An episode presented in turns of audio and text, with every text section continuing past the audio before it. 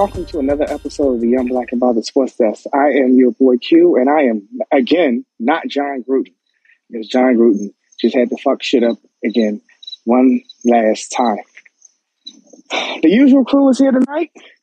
Hello, Greg. Hello, Ashley. Hello, Lou. And welcome, Doc Pam. I hope you're feeling better. Uh, we, I know you told us about your um, crazy experience, um, something that made you be in pain all last week. Um, but we're glad you're back and in good health and all that good stuff. So, we're going to start the show out in our usual way. Good news from the week that was. Whoever wants to jump in and go first, be at it. Um, well, I'm 40 years old now. Happy birthday. Oh, that's Happy right. Happy birthday. Yes. Happy birthday. Yes. Woo woo. indeed, indeed. Happy, happy birthday. Uh, yes, thank you. decade of your life. oh man, like it really hit me. Like I've really been on this planet for like four decades. Like imagine what I've seen. but yeah, it's good. It's good. Here's so many more. Most, most definitely. Cheers to to continue good health and all that other good stuff that comes with getting older. Except arthritis. I don't wish that on anyone. Right. all right. Anyone else? Whoever wants to go next, jump right on. Um, yeah, I'll go. Um, I finally got a new camera, so I have the Sony, uh, the Sony ZV-E10. I bought a Sigma lens, my first one ever, and I plan on taking a lot of like photography and videography. But on top of that, I also bought tickets to the Millennium Tour. So I'm taking the wife and sister and two of their friends to see, unfortunately, Bow Wow and God knows who else from like 1998 to 2006 is on that tour. So he said, unfortunately. Yeah, like, it, it, it, sounded like a good idea at the time, and then I realized sounded like a good idea, and then and then you realized it wasn't. yeah, um, because it's it's happening in Virginia at uh, what is it, George Mason Stadium? So that's one thing, and then Ticketmaster. I don't know what happened since COVID because I haven't been to a concert since, but the tickets were roughly like eighty nine dollars a piece but each ticket had roughly, I say like 36 bucks in just taxes and fees. That doesn't encourage me to go to any more concerts. I'll just watch the bootleg or somebody's Instagram stories because this might be my last concert for the next two years. So but that's it for me. Okay, yeah. Um, newsflash: don't don't buy tickets from Ticketmaster. They suck. Um, yeah, those fees, not fun. Anyway, ain't that true?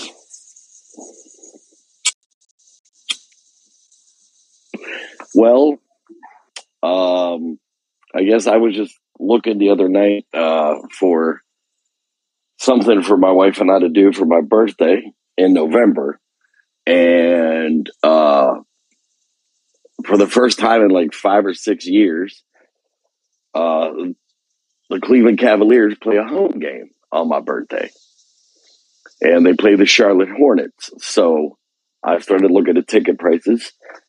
Um, yeah, I don't think we're going to that game. Um, it's, uh, uh, yeah, like the cheapest seat I found in the upper level was like 280 bucks a piece and that's just to see Lamelo. Uh, that's okay. I'll, I'll watch it on ESPN. That's fine. Um, so the other game we're looking at is going to be a preseason game, and Q and Greg, y'all be like happy to notice it, it is against the Washington Wizards. So there's a chance we might be going to that one. We'll see. Well, those tickets will probably be about thirty-seven dollars. So you should absolutely go to that game. It's so funny you said that because it said that the cheapest seat is starting at thirty five dollars. Look at that. Look at that. Uh, so we'll see. Pam, how about you? Uh, let's see. I had a I had a really really good week. Hung out with some people. Started on some new meds, which is always fun. So yeah, and I went to what's the name of it? Um, Doriban. It's a um, restaurant out here that actually was like, yeah, we're gonna give you like spicy, spicy food that's gonna literally blow your head off. And then I ate it, and it did not do that. So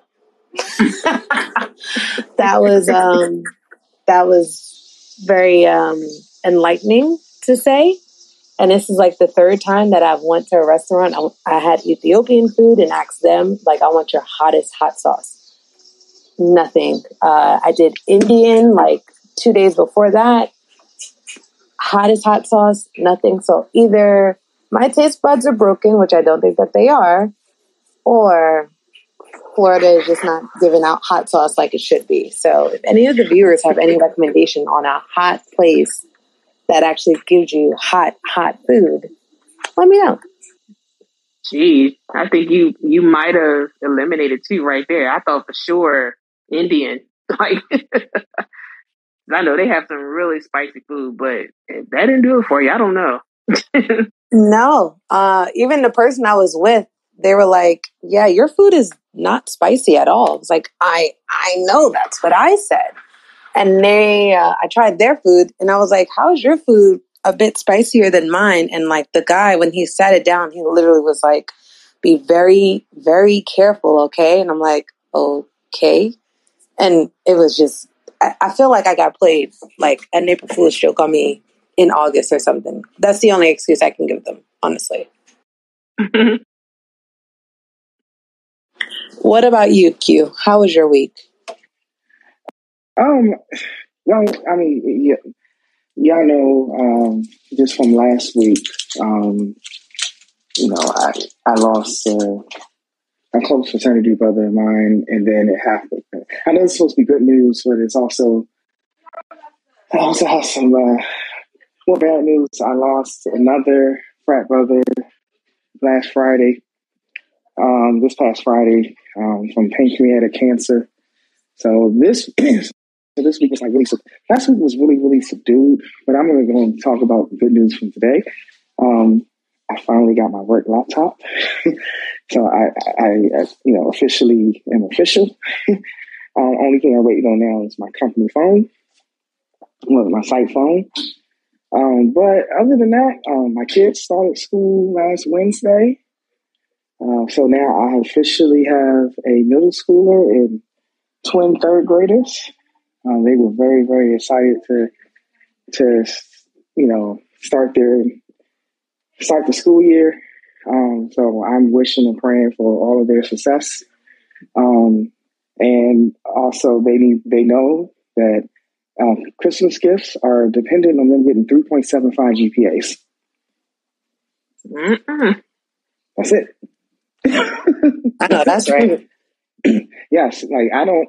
Uh, so this funny story, and, and Greg knows this because um, he was there when my oldest daughter asked for this request. So I asked my daughter, my oldest daughter, um, you know, what does she have in mind of, of her Christmas list? Because, you know, Christmas is now getting ready to be three months away. She's like, Daddy, can you take me on a vacation to Hawaii or Jamaica? Um, put that on your bucket list, sweetie, because it ain't happening right now. it ain't happening right now. It'll happen. When y'all didn't want to. Y'all yeah, did not want to hear the answer that I gave him. Wanna, yeah, um, yeah. So, um, there were some other things on her list that she wanted, and then, um, again, it was put on your bucket list.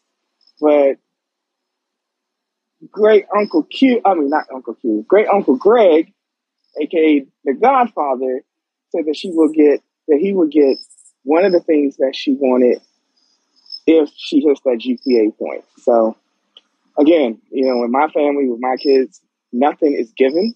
Everything is earned, especially like big ticket items like what she wanted on her list, because I haven't even asked the twins what they wanted yet.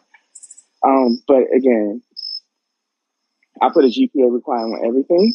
Um, she wants an iPad too. She wants an iPad also. She would have had that iPad back in May. Um, but our agreement at that time was a 4.0 and she had to get all A's and she, she missed it by, she got a B plus in one class. And I had to tell her, I'm sorry, you didn't meet the agreement. She was upset, but I don't care because I'm dad and I make the rules. Um, but I hope that taught her a lesson that when you commit to something, you know, when you commit to something or you give a handshake agreement or you say, all right, this is what I'm, this is the goal that, that I want to push for, you meet it and you get what you want. You don't need it and you don't get what you, what you, what you, you know, what you asked for or what so, was agreed to. I would make a suggestion and instead of the trip to Jamaica or Hawaii, make her go to Philly for the WrestleMania in 2024. I think that should definitely happen. Um, all kids should experience like like a live event. Like I personally haven't been to a Super Bowl, but I've been to All Star Game, NBA Finals, and stuff like that. But mm-hmm. Like a, a, wrestling event, like I, I know that's probably gonna lead us into wrestling, but I was talking to one of my buddies at work, and he's like, "Yeah, like his cousin wants, you know, to start watching wrestling. They were trying to figure out what's the best, you know, way to introduce them." And I was like, "Damn it, I've been trying to get my my friend Q back into wrestling." So I think Q, you should have your daughter start watching wrestling because why not? And then take her to a wrestling event, preferably WrestleMania in Philly, because we talked about it last week. I'm going. I don't care how it shapes out. I'm going. Okay, that's it. What, I, I, that, that is a good suggestion. And before we, that is a good suggestion and something that, that that is something to think about. But before we move into our wrestling session um, portion of the show, hey Greg, you see who's in the audience? Lord Shamik the streets is back. Holy Uh-oh. shit! Uh oh. Wow, that's crazy. And he just disappeared. Should be. He probably went. He probably went looking for Kyrie Irving. He's probably getting traded by the time we finish this show. And shout out to Dan Rod, by the way. Yes, Dan Rod, the, the, the founder of the Sports on Stereo, on the Sports on of the Sports on Stereo hashtag here on Stereo. Um, thank you for your support. Thank you for being in the audience tonight. Um, you the man. You the man. And Lord Shavik is back in the audience. We want to hear from you tonight, good brother. It's been a long damn time. It's been a long damn time.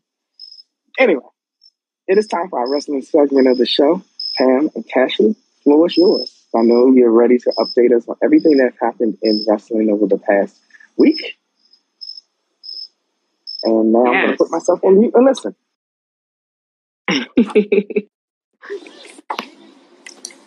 Well, there's definitely been a lot that has gone on uh, this week. I think I will let Cashley start just because she already knows what I'm going to talk about for this week. And anyone who has seen any of my social media for this week, there's only one topic that is the topic I want to talk about. So to not give you guys overload, I'll let Cashley talk about everything else. But but that one topic, I'm I'm yes. gonna hold that to my chest. So go ahead, girl, take it away. okay, well, starting with WWE, um, there is breaking news today on the women's tag team front that Toxic Attraction is out of the tournament due to an injury suffered by Gigi Dolan. Of course, they replaced uh, Nikkita and Zoey both from NXT. Um, so they were that other tag team replacement. So now what's going to happen is there's going to be a second chance match fatal four way on this Friday's SmackDown. Um, so wishing Gigi a speedy recovery because I think a lot of people are looking forward to Toxic Attraction in that tournament. So, uh, speaking of women's tag team uh, tournament, Alexa Bliss and Asuka teamed up against Iyo Sky and Dakota Kai um, on Monday Night Raws for the tag team tournament. Uh, let's see. Uh, moving on to New Japan. Uh, we have a winner for the G1 Climax 32. And we have Kazuchika Okada, who won his fourth overall and second in a row. And speaking of Kata, he revealed recently that he is a new dad. So congrats to him. Um, he also stated he was going to take a little bit of time off um, to enjoy his paternity leave. So thank God. Oh, thank God. My Lord. I don't mean to be rude, but oof, we, we, we discussed our love hate for Okada on last week's episode of the Melon Man. Yes. More so me. More so me. But I just had to say, thank God. Jesus Christ. yes. And also on the New Japan front, they are having a couple of shows here in the States. Uh, the first one will be on 9-11, which is New Japan Strong, with Shingo Takagi being the main attraction on that card in Las Vegas. So that should be a really good one.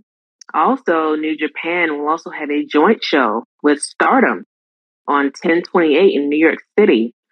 Tickets go on sale for that on 828 and the pre-sale is currently happening now. Um, I have to say I have a bit of a gripe with New Japan and their ticket prices for this show.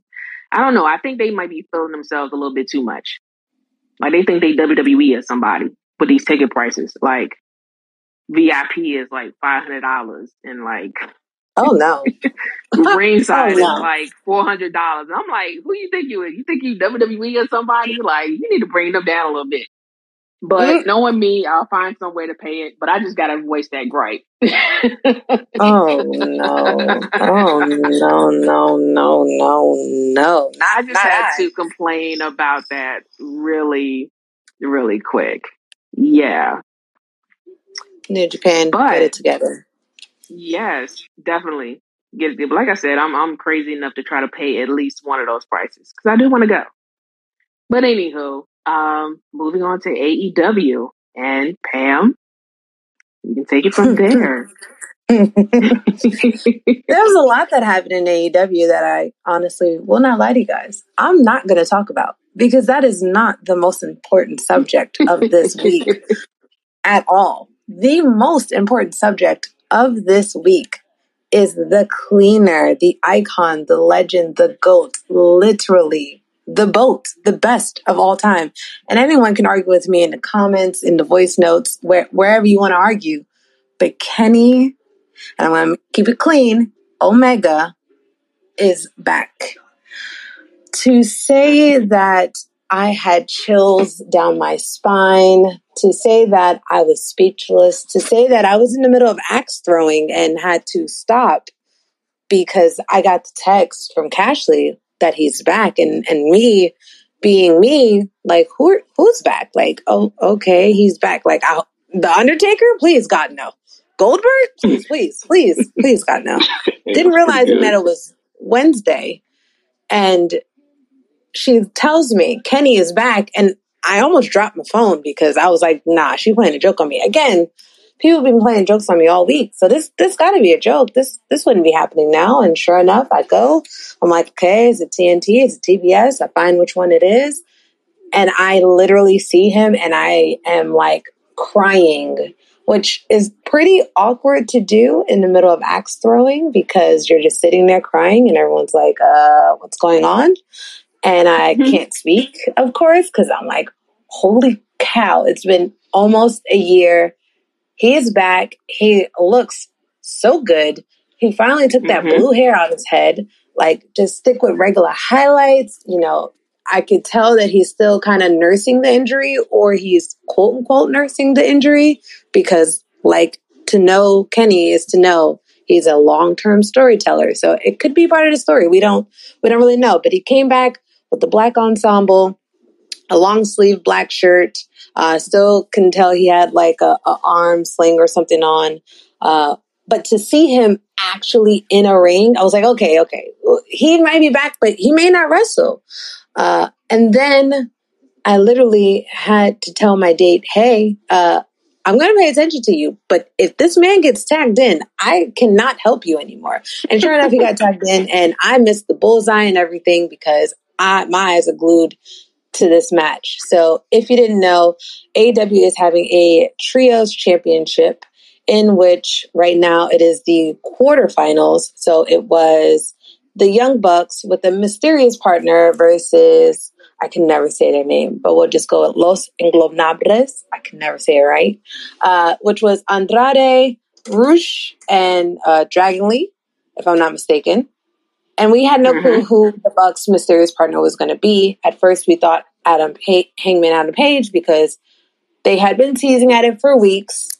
But then I missed the whole intro, and thank God I did because I honestly don't think I would have been able to like get my life together.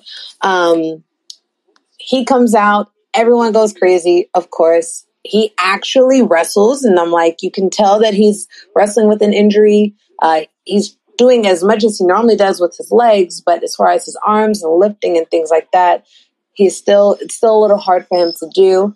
Um, he hit his V trigger. He tried to hit his Terminator. He tried to do a lot of things, which you can tell it wasn't a hundred. I would give it maybe like a fifty percent. Like you can tell he's trying, but it wasn't all there. Um, but he did end up winning the match by hitting the one winged angel and secured, of course, the Young Bucks and himself to go on to the semifinals.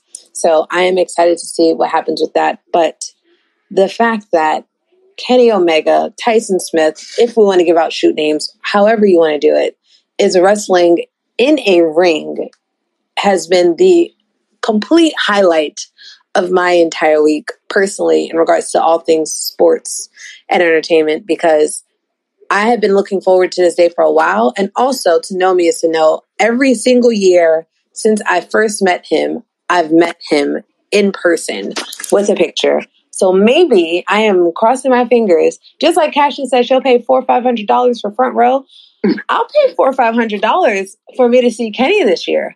Uh, how much you want? You you want a kidney? You can't have my firstborn. That you can't have none of my kids. If you want me to give you a kid, absolutely. Uh, you know, even though Roe v. Wade is going on, but uh, for that man, he can have whatever he wants. whatever he wants. So shout out to you, Kenny. I love you. You are the you are truly, truly, truly the best, the best ever. And uh, I can speak for myself and everyone else here when I say we are glad to have you back in the ring, hopefully strong, healthy, and continuing all the great work. So, yeah, I, I made a nice say, before we move on.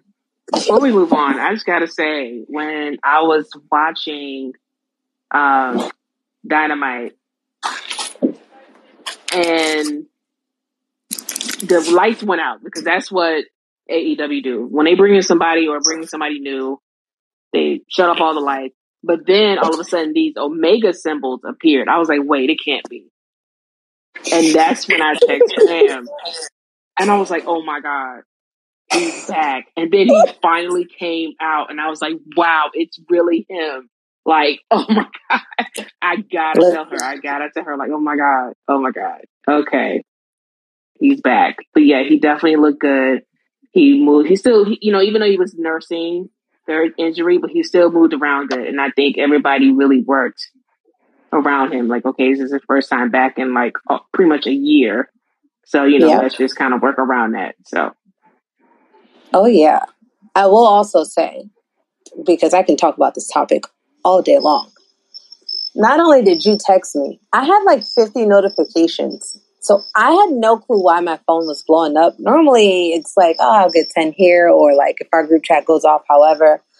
But I had 50 notifications and counting, and I had no clue why. And I was literally going, I said to my dad, I was like, listen, if Kenny Omega returns, I can, I'm, I'm not going to be able to function. Like, I'm not going to be any good at all.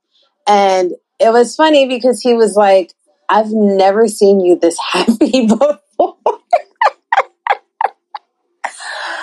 and Hmm. I think it, it truly credits to how much of not only just a fan, but just him as a person. He's just, if you haven't met him, out of everyone that I've met, and I've met a lot of wrestlers, a lot of fans, a lot of different people, uh, backstage refs, you, you name it.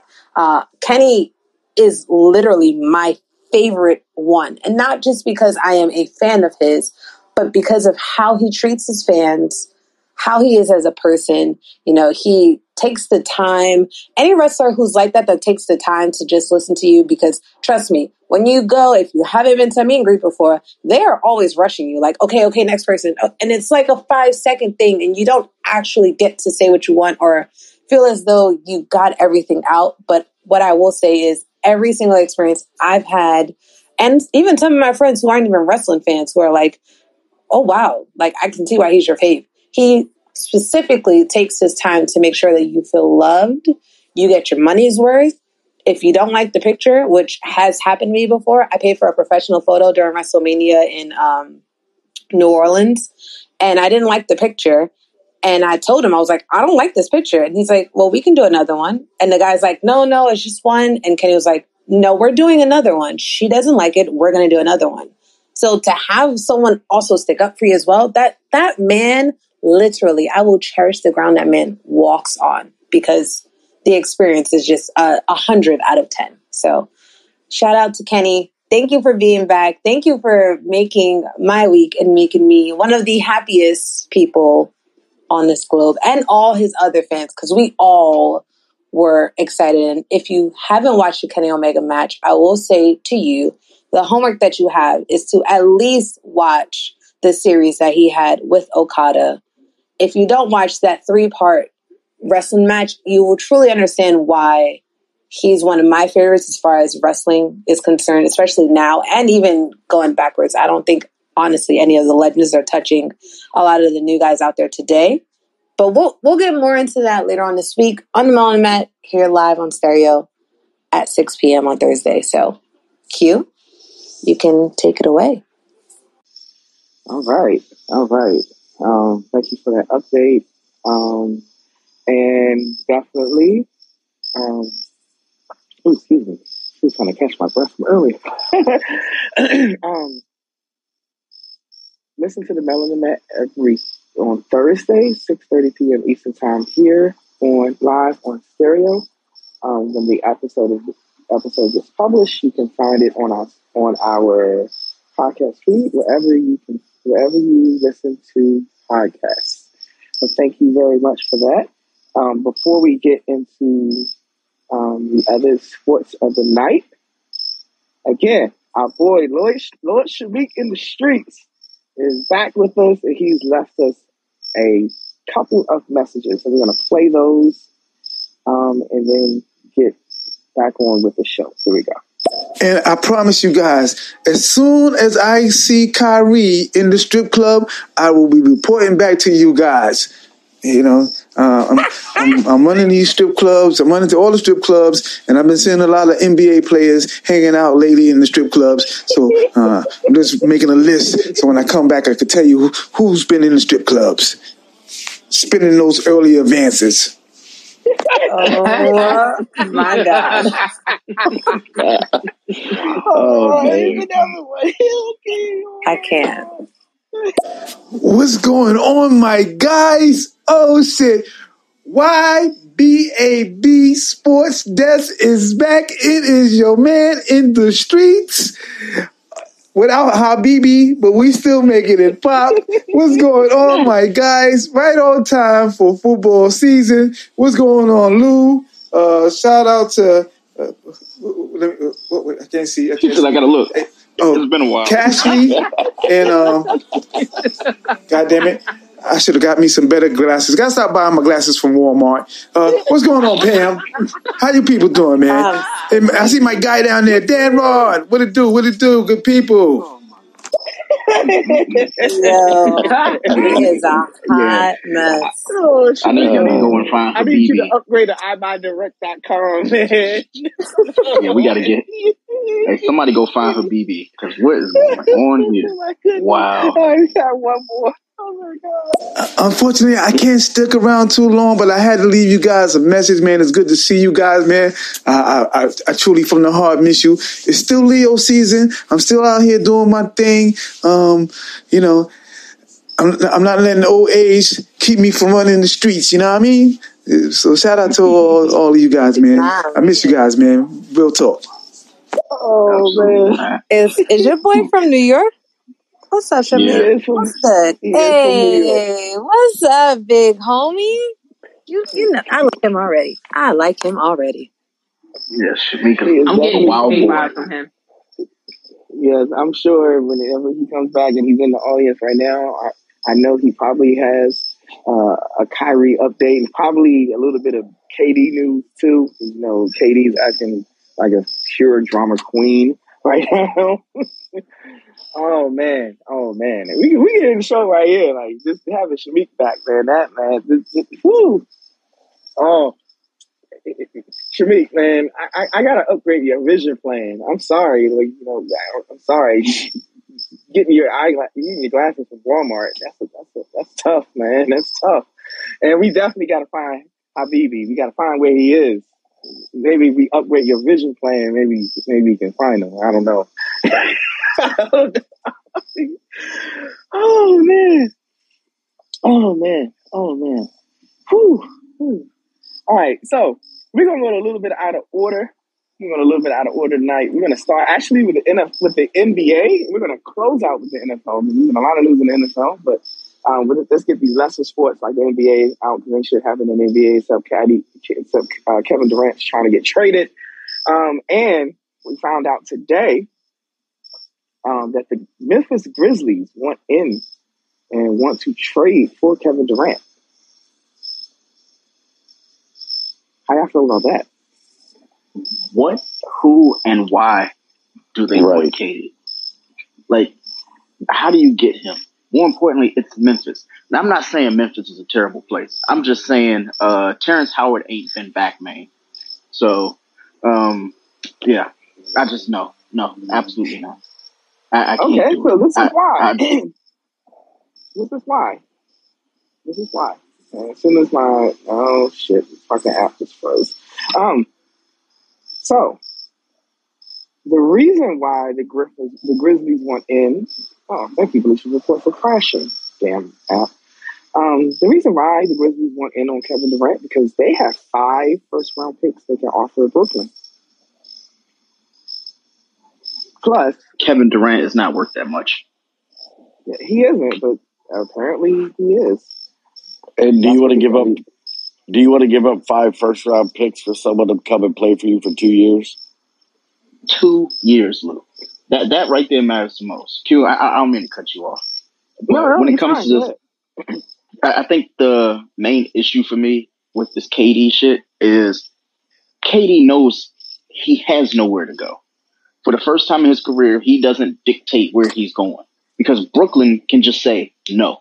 Brooklyn doesn't care. What Memphis is always going to be a playoff caliber team, unless Memphis says, you know what, we want your starting five, and we'll give you KD. You can keep the picks.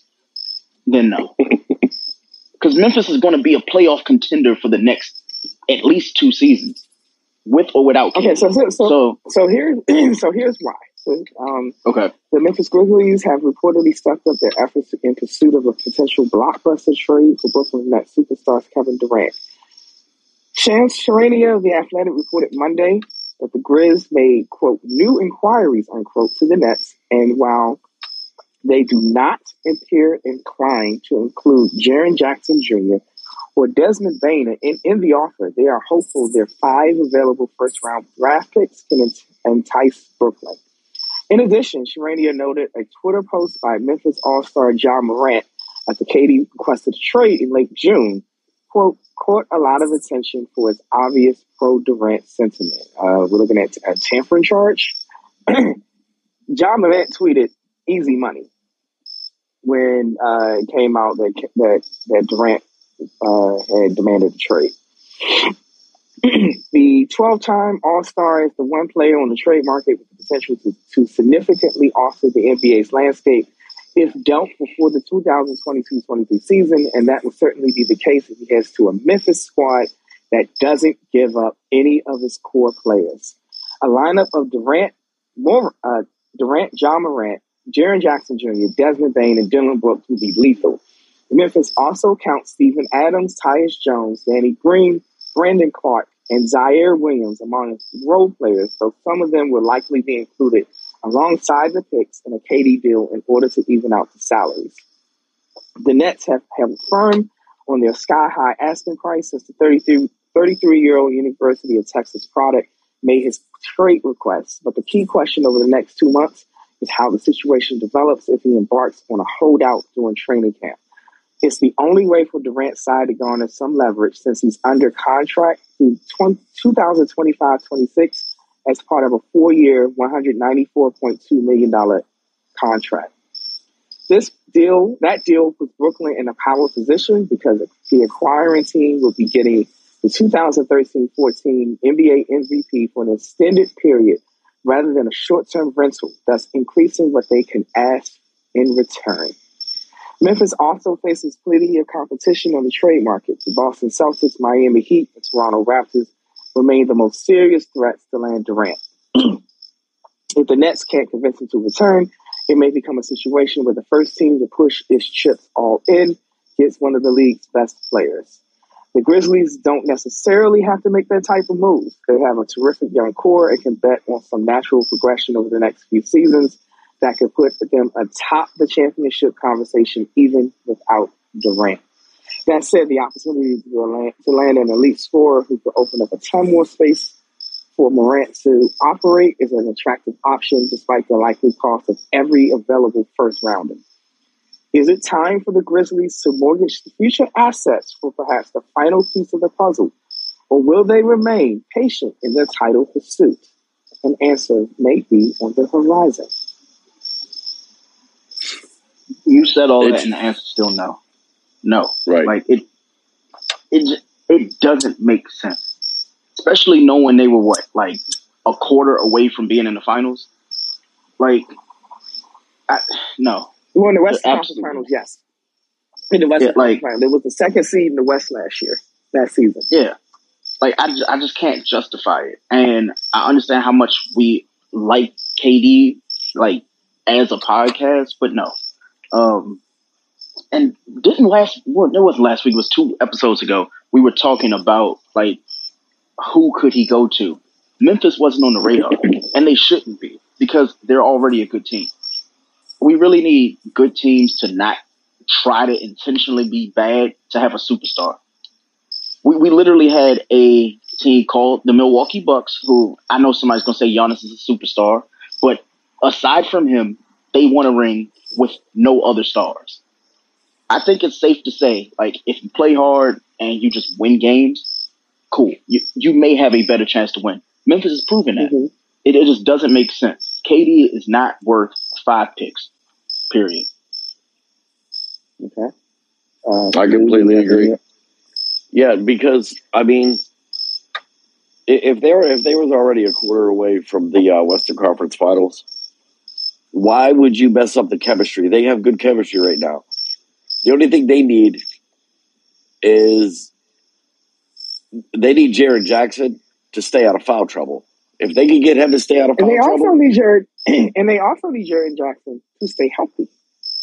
Well, yeah, that too. But I mean, he's literally always in foul trouble because he just, you know, he, he just can't keep his hands to himself. So, um, what but they got so when it comes when it comes to foul trouble though, like I'll take I'm sorry, not foul trouble, but like injuries and stuff like that.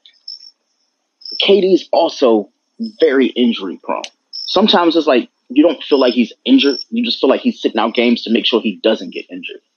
Yeah, that is I true. can't leverage my team on that.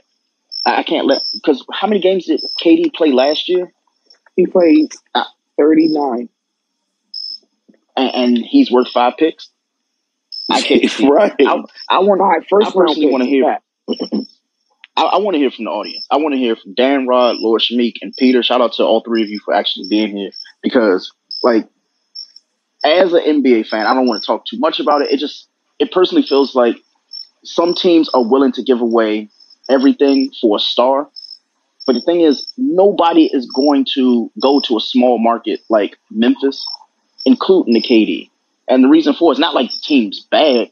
KD is looking completely past Memphis because he knows for a fact if they couldn't get past Golden State, they definitely won't be able to get past Golden State after they trade everything for him. So, at least that's my personal opinion. I would love to hear some other opinions on it, but yeah. Sounds good. Sounds good. Sounds good. Um, if you're listening, definitely um, add your add your comments, your voice notes. Um, but we're gonna, uh, in the meantime, we're gonna move right along and to our next Brooklyn story, which is Kyrie Irving. Uh, about Kyrie Irving. Oh boy, the Nets have made it clear that they plan to keep the point guard, and they plan to keep Kyrie Irving amid Lakers buzz. The Brooklyn Nets have reportedly made clear to interested teams that they do not plan to trade point guard Kyrie Irving ahead of the 2022-23 NBA season. Shams of the, of the Athletic reported also today that Irving, excuse me, who has been heavily linked to a potential reunion with LeBron James of the Los Angeles Lakers, have been, quote, holding constructive dialogue, unquote, with the Nets front office throughout the offseason. Brooklyn appears to be on the precipice of blowing up its star-studded roster for most of the summer, but it now may be trying to keep the band together. Brian Windhorst of ESPN reported Thursday that Irvin is in quote invested unquote in remaining with the Nets, and the focus has shifted to Kevin Durant's decision following his trade request in late June. Windhorst says, quote, Right now, I think the Nets want to run this team back, and they're hoping Kevin Durant agrees. The way they the the way they're conducting trade talks and the prices they are asking has teams out there thinking they don't really want to trade Kevin Durant away. They want to bring this team back, unquote. Brooklyn was coming off a 2021-22 campaign that was riddled by injuries and drama, but the talent on the roster is enough to keep the team in the championship conversation. Durant, Irving, Ben Simmons, Joe Harris, and Seth Curry is a strong core. And Brooklyn also has plenty of depth, including Royce O'Neale, Nick Claxton, Cam Thomas, Patty Mills, and TJ Warren. Day'Ron Sharpe and Kes- Kessler Edwards can also, could also push for playing time. There are still questions about Durant's level of investment after seeking an exit and Simmons' ability to make an impact after sitting out all of last season. But the skill in that rotation is enough to make a deep playoff run. The other interesting aspect of the recent reporting is is it appears Irving may stay in Brooklyn this season, even if a Durant trade eventually comes to fruition. It sounds like the point guard has found common ground with the franchise after picking up the player option for the final season of his four-year, $136.5 million contract. An adjustment period is on the horizon as he gets prepared to play alongside Simmons, another traditionally ball-dominant player. By having two players with vast experience running an offense on the floor together can create a lot of issues for opposing defenses. A lot can still change for the Nets before they tip off the regular season on October 19th against the New Orleans Pelicans, but an Irving trade appears to be growing more unlikely.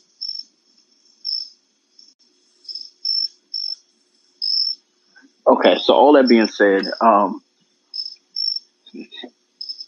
uh, apparently Lord Shamik didn't tell us something in one of his voicemails, but he told me this on the back channel. So Lord Shamik messaged me and said, Greg, I've spoken to Vince McMahon's lawyer, and he said, just pay him to leave. and I thought he was talking about the women that he allegedly touched, right? He was talking about Kyrie Irving. This entire time, I'm like, yo, what, what is, what is Shamik doing? Like, he's talking about, we're like, what, what is this? Basically, Shamik is saying that they need to pay Kyrie to leave. Like, just give him money to go. Do the same thing that, um, who was the other bum who went to Boston, said he wanted to play in Boston, and then he left, and now he got waived. Um, what, what is his name? Because nobody remembers. Because he was just like good a year ago when he was like with the Knicks, and then he became a bum. Um, look, help me Kemba here. Walker. Look Kemba at Walker. that. There we go. Exactly. Exactly. So when it comes to Kyrie Irving, if I'm the Brooklyn Nets, I'm not paying for you to be mediocre. Now, when I'm saying mediocre, I'm talking for him to be on the Brooklyn Nets and play at the caliber he's played. Now, the COVID stuff is done. Um, he doesn't have to worry about that. But let's not forget that he said on record that he won't be playing more than 60 games next season intentionally because he just doesn't want to do it. Why do you want him on your team? Thank you. Exactly. What team would want I- that? I don't want that. And the thing is, it, it's starting to make me think that like the smaller market teams are like halfway smart, except for Memphis, because I don't know what the hell Q was talking about with that. Um, small market teams aren't even talking about them because they're like, you know what, we're already good with, with what we have. The Knicks are even like, you know what, we're not putting our names in that hat. Fuck that. I, they're still trying to pay Porzingis his money. So there's that. Um, I just, I feel like Katie and Kyrie are just stuck there. I, I think they just have to live with it. They're in Brooklyn, which is already a decent market. They just either don't like the coach, they don't like the staff. But the thing is, like, you work here. You you work here and you signed here. That's the difference in, you know, us everyday regular people who just have, you know, jobs that we go to for nine to fives and people who are, in my personal opinion, overpaid babies. People who are overpaid and now they just feel as though like they can just do and say whatever they want. Like, no, you can't just opt out of playing when you have a contract that you have to deal with. Maybe that's just me and my dumb logic, but what Kyrie, um, Kyrie has, is he in his contract year or how many years does he have left? I'm not even sure. Lou, I don't even think it matters. You have you're stuck there. You chose that. The thing is, all the decisions that have happened to both Katie and Kyrie are theirs and theirs alone. When somebody tells you they want to play with their friend on a certain team and then they get bounced in the first round and all of a sudden everybody wants to scram, no, you're stuck here. You can lose us again if you want to. Trust me.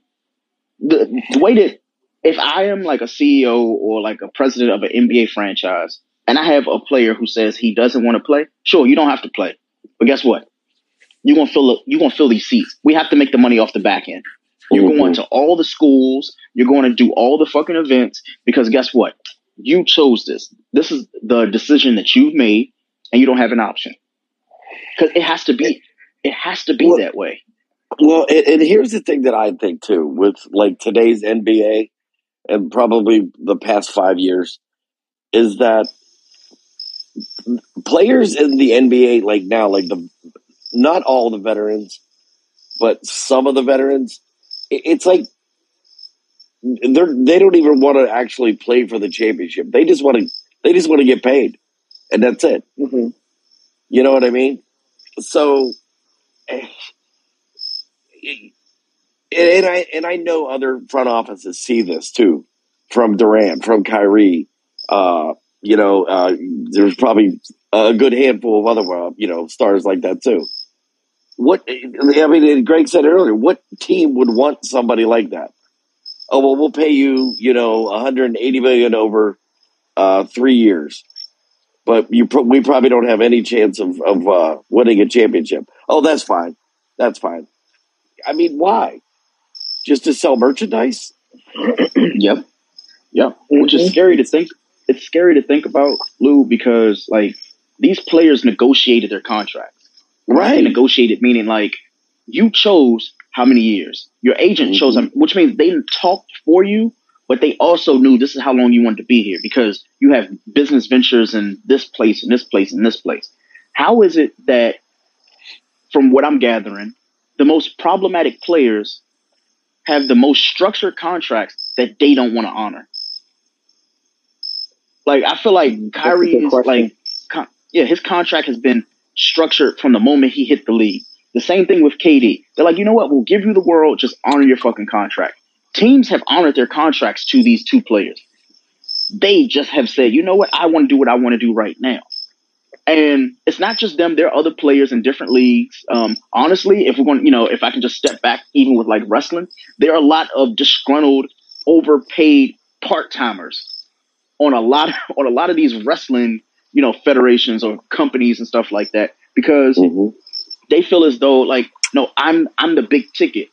Yeah, you're the big ticket, but like you're not doing what was contractually agreed upon. So I'm expecting in the next, I'd say, three to five years, yeah, they're going to pay these players X amount of dollars, and you're going to see, oh, this person is the largest paid player ever. But there's going to be so many fucking incentives in that that Right.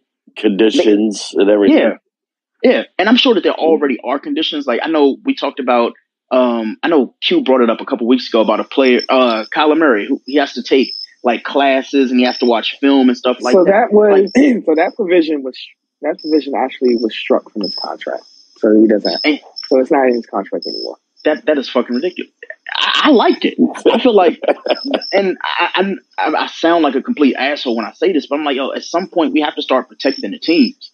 And you know, somebody's like, damn, that sounds real like right wing of Greg, but it's more so like if we don't protect these teams, then we end up having these inflated ass prices because you got to pay these inflated ass non playing players. Um, I'll give you a perfect example. What three seasons ago? Do you know how many people lost money on FanDuel weekly, daily, because the San Antonio Spurs would just bitch Mhm. everybody Mhm. because they just chose to? And, and that's So where the load that's where load management came into uh came into effect. Exactly. So just imagine like Kyrie just contractually putting in his agreement, hey, fifty million dollars a year, but you know what you have to do? Um, not play me for sixty games. And then it's like all, all these like little like caveats to it. Can't play sixty games. We can't, you know, I'm not playing any back to backs. I'm like, wait, so if if you're not playing back to backs, what happens when you are at like game thirty four? And wear it like March because you you might have tweaked your ankle or something like that. Because there's always something with Kyrie, right? You say you don't want to play 60 games. Well, what is the caveat to not playing these 60 games? If you play 56, then we take half your contract. I, I think that's a I think that's a good medium right there. And And say, what, what- what what if it comes down to like late? What what if it comes down late in the season, where they have a back to back in a regular season to maybe move a seed higher in the playoffs, or even make the playoffs? Yeah, but I mean- that is that that's what pisses me off the most is because I'm still a fan of sports at the end of the day. But do you know how Mhm. pissed off I would be? We just we started the show talking about like tickets and like stuff like that. Imagine going and paying two hundred and twenty dollars to see one of your favorite Cavaliers play or shit like just anybody in the league, and they just say, you know, it's a rest day. It's a Mhm. what? It's a Right, fucking rest day. right. They, they had three game. They had three days off. They literally had two travel days. They had a practice day, and then he decided he just didn't want to play. And this is coming from somebody who, as a fan of Allen Iverson, I literally watched, and I've talked about this many times. Q was with me. We literally went to a bar, and Allen Iverson was sitting right beside us in a game that he was supposed to be playing. He's watching. The Wizards were playing the fucking Denver Nuggets, and I'm looking at him like, like, yo, like, it's saying that he's questionable with an ankle injury. He is out here dancing his ass off. He's on the dance floor, like doing salsa dances and shit with a woman. I'm like, what the fuck is go- what? Oh This, this is what we're doing. So when it comes to like the Kyries and stuff like that, sure, you have your demands, you have all your requests and stuff, but at some point, somebody has to say. When I say somebody, I'm talking about the league. They need to step up. I feel like uh, Silver, he's a little bit of a pussy when it comes to like his favorite people. Um, he, they're they've gotten really like frugal with the way that they like treat the fans, but then they'll go and break the bank for the players. It's like okay, you, you're paying LeBron. I get that. He's going to show up when he's supposed to show up, and I feel like I advocate for LeBron in that regard. But then at the flip of the coin, you have like a Kyrie who plays half the games that LeBron played last year. Also, is often injured with injuries nobody can ever figure out where they came from because he didn't play in order to get injured. So there's that.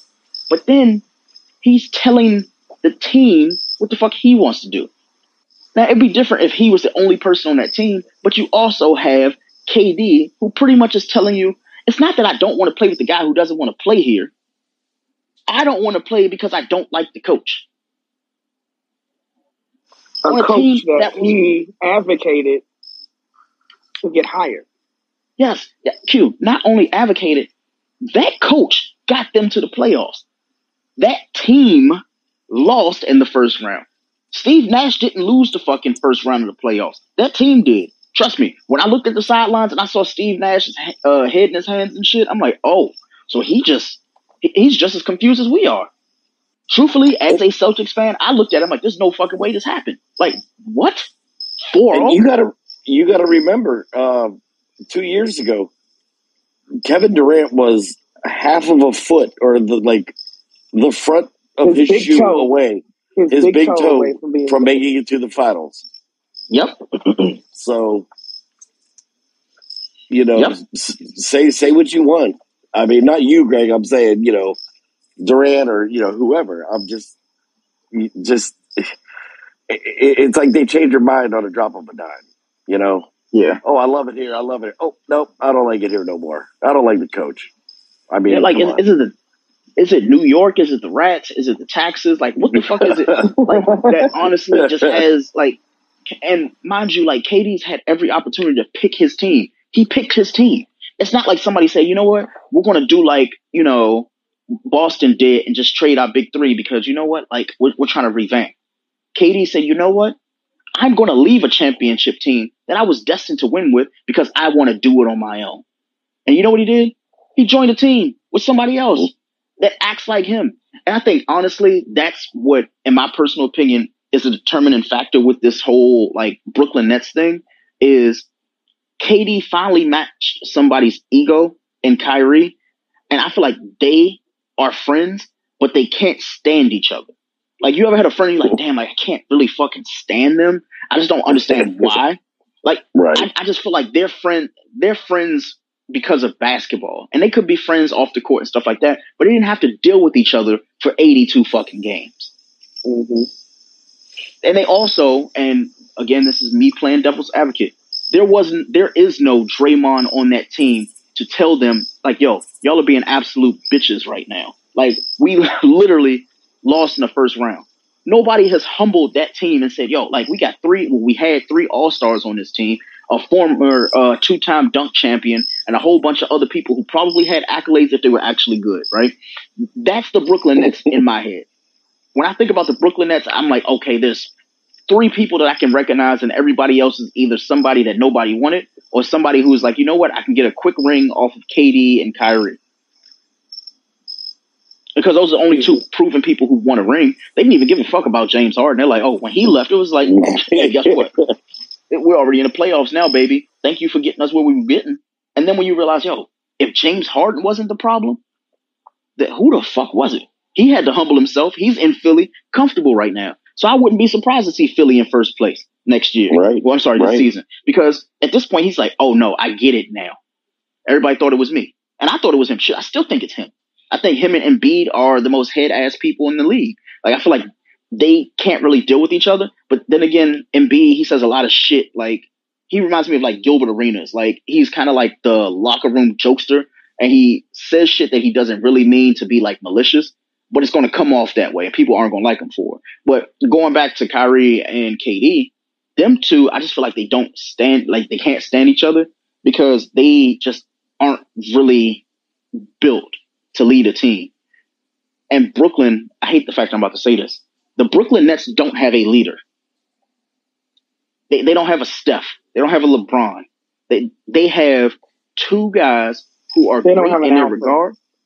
They don't Yeah, yeah. Thank, thank you, Q. That, that's exactly what I meant. Um, I'll land there because that. But do you, how do y'all feel about that statement, though? Do you feel like either one of them are alphas when it comes to Brooklyn? And if so, who? No, no, no, no. Not at no. all. I mean, just, just, just, just go. Let's just go back. Let's let's, let's go back in the way back machine and look at Kevin Durant's career. Uh, career. When he was in Oklahoma City, we knew who the alpha was in Oklahoma City. It was Russell Westbrook. He was the he was the emotional leader of the team. Kevin Durant, like he was the star. He was the star, but Russell Westbrook it was the engine that Russell Westbrook and Serge Ibaka were the engines, the glue that kept that team together. Russell Westbrook's intensity, Serge Ibaka's leadership. and then they, brought- you know, they brought in Kendrick Perkins and all that, you know, whatever, and Steven Adams.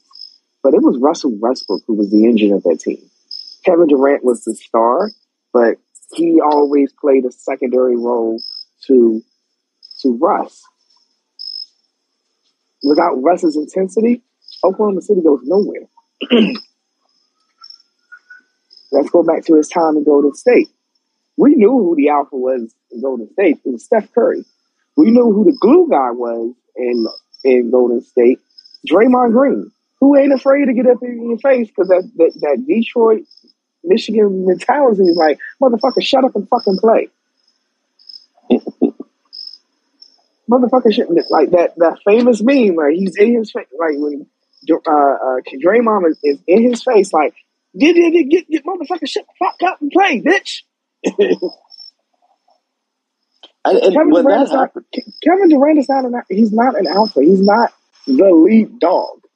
He's not the lead dog. He's not an like he's not that emotional type of player that can galvanize his team to say, you know what, fuck this shit. We're going to we're gonna go out here, we're gonna ball out and win or lose. We're gonna ball out. He's not that. Never has been that. Never will be that. He's trying to be that now because Brooklyn doesn't have that player. They have glimpses of it with like Steph Curry, but he's not Steph. They, you know, they they have glimpses of that. Like even like if you think of a Blake Griffin, he was never that even with the Clippers. It was always Chris Paul. It was Chris Chris Paul was that emotional leader on the team. That you know what I don't care how down we are. I don't care all of the you know all of those different things. We're gonna come out here and we're gonna punch somebody in the fucking mouth, and we get punched in the mouth, we're gonna punch back. That that's not who Durant is. He's not that. And I think like let's let's, let's look at the teams that are trying to trade for him. Look at the teams that, that are trying to that like are like actively trying to trade for Durant. You have the Memphis Grizzlies. Ja Morant is that dude. I don't fuck y'all. We coming out here and we coming to fight. Miami, Jimmy Butler, the epitome of I'm gonna punch you in the fucking mouth and you punch me back and I'll punch you back. Uh, So let me. So cute. I mean, just just- yeah, just just look at just look at the team. Just look at the teams that are trying to trade for him. They have those alpha type dudes that mhm. exudes leadership and exudes toughness. Like Kevin Durant is not a tough guy. He's So so let me ask you a question real quick, Q. Do you feel Yeah. like that's why when it comes to like the younger players who come in the league, they don't see these guys guys that they look up to? Like, do you feel like they aren't threatened by them because they know their behavior? Like, I, In a I'll, I'll way, give a in a way, yes. Go ahead. Go ahead. like when I when I see like the Lucas of the world and stuff like that, they're not threatened by KD and LeBron, even Steph and them. They're like, oh, like they, they see I'm them go. as like eh, eh, eh. like it, I'm it's like go. when You, you you throw a punch. I'm gonna throw a punch. yeah like I, I guess the only analogy I really have is they are like the freshmen who made varsity because they know they're good. And then there's that varsity hmm player who's just honestly been on the team long enough that everybody's like, oh, well, you can't talk to him that way because he's been on the team for three years. And it's like, yeah, but this is a walk on freshman who's clearly better. Like, he's clearly better than you. Mm, that's When I a great see, analogy. It's and great that, that's how a lot of these players are, though. A lot of these rookies are coming in and they're challenging them. Didn't one of the, the rookies that got drafted this year, he already, he said, like, yo, like, LeBron's not his GOAT. And I was like, oh, I like that. I like I think that was uh, pa- like, Paolo Banchero, the number one yeah, pick. Yeah, I, I like players like that. Now, mind you, he can go and he can end up being a bust. He can end up getting shit on and dunked on by LeBron. Cool. But I like that energy because what's happening, and this is across the board in all sports, we're starting to have these people who have gotten their superstar status and it can't be taken away from them because of who they are and like kind of like the accolades they've had. But hmm when you think about it, it's like, oh, like, yeah, you were a superstar then. You're not a superstar now. You're like Karl Malone on the Lakers. Like you're just you're just doing shit. Like you're just here to be here. You're not here to win. KD's not here to win. KD's here to honestly make his money and, and just build his brand. And, Yeah, and, and like, and that's- his brand. You, you, you just said it right there. Everybody's brand ain't good no more. Everybody's if you look at a lot of players' brands, they fuck their brands up by being their personalities. And thankfully, we have shit like social media and stuff like that. Like, can you think about like 1993, 1994? Like, you wouldn't hear this shit out of like Charles Barkley and Shaq and Penny and Jordan and all. Like, yo, like it makes you look like a whole bitch. And I, I have to say it that way because when I see these players arguing with their fans on Twitter and shit like that, I'm like, I thought nothing got to you. I thought you were the bigger person. I, you know, it's like, like it, it doesn't make sense to me. So you're making all this money, and I, I don't want to keep bringing the money thing up. I'm like, oh, but this is who you are. Like you're really sensitive about your shit. But the thing is, you can't be sensitive and then not produce. That's like me going to my job and then blaming like my, my like feelings on my poor production. No, like they're paying me a salary. I do a fucking job. Like, I can't go to my boss like, you know what? I just don't feel that way today. You know, today I just You need to just. Oh, go ahead. You know what? You know what? That was a conversation I was having earlier with someone, and we were talking about like the, just the role of like being a supervisor and everything, and how like I, both our mantras were, just, you know, do your job. Don't make me like. At the, it comes to a point, like, okay, as a supervisor, I have a subordinate that fucks up, doesn't do what you know, whatever they've been asked to do. Like you have a report. You know, the heat's gonna come down on the leader first. From the higher up. It's gonna come down on the leader first. You best believe if the heat's coming on me, if it, if, if, if my neck is on fire, if my neck is my neck is hot, your your neck is on fucking fire. And how people like like a supervisor doesn't fire a person, the sub, doesn't fire a subordinate, the subordinate fires themselves because it's your fault, not mine. I told, I gave you a task, you didn't complete it. Not my fault. You didn't do the job. So if the hammer got to come down, it's going to come down on you because I'm going to protect my job, right? And and, and and and it's the same way. And it's the same. It's the same way with with these NBA players. Like you're not doing your job. Okay, of course the hammer's gonna come down on the head coach, but it also needs to come down on players too, because the play, you know, the coach can only tell, can can give you insight, can suggest, can motivate. But if the player doesn't, if the player doesn't perform up to their ability, I think the heat. I think a lot of the heat needs to be transferred from the coaches.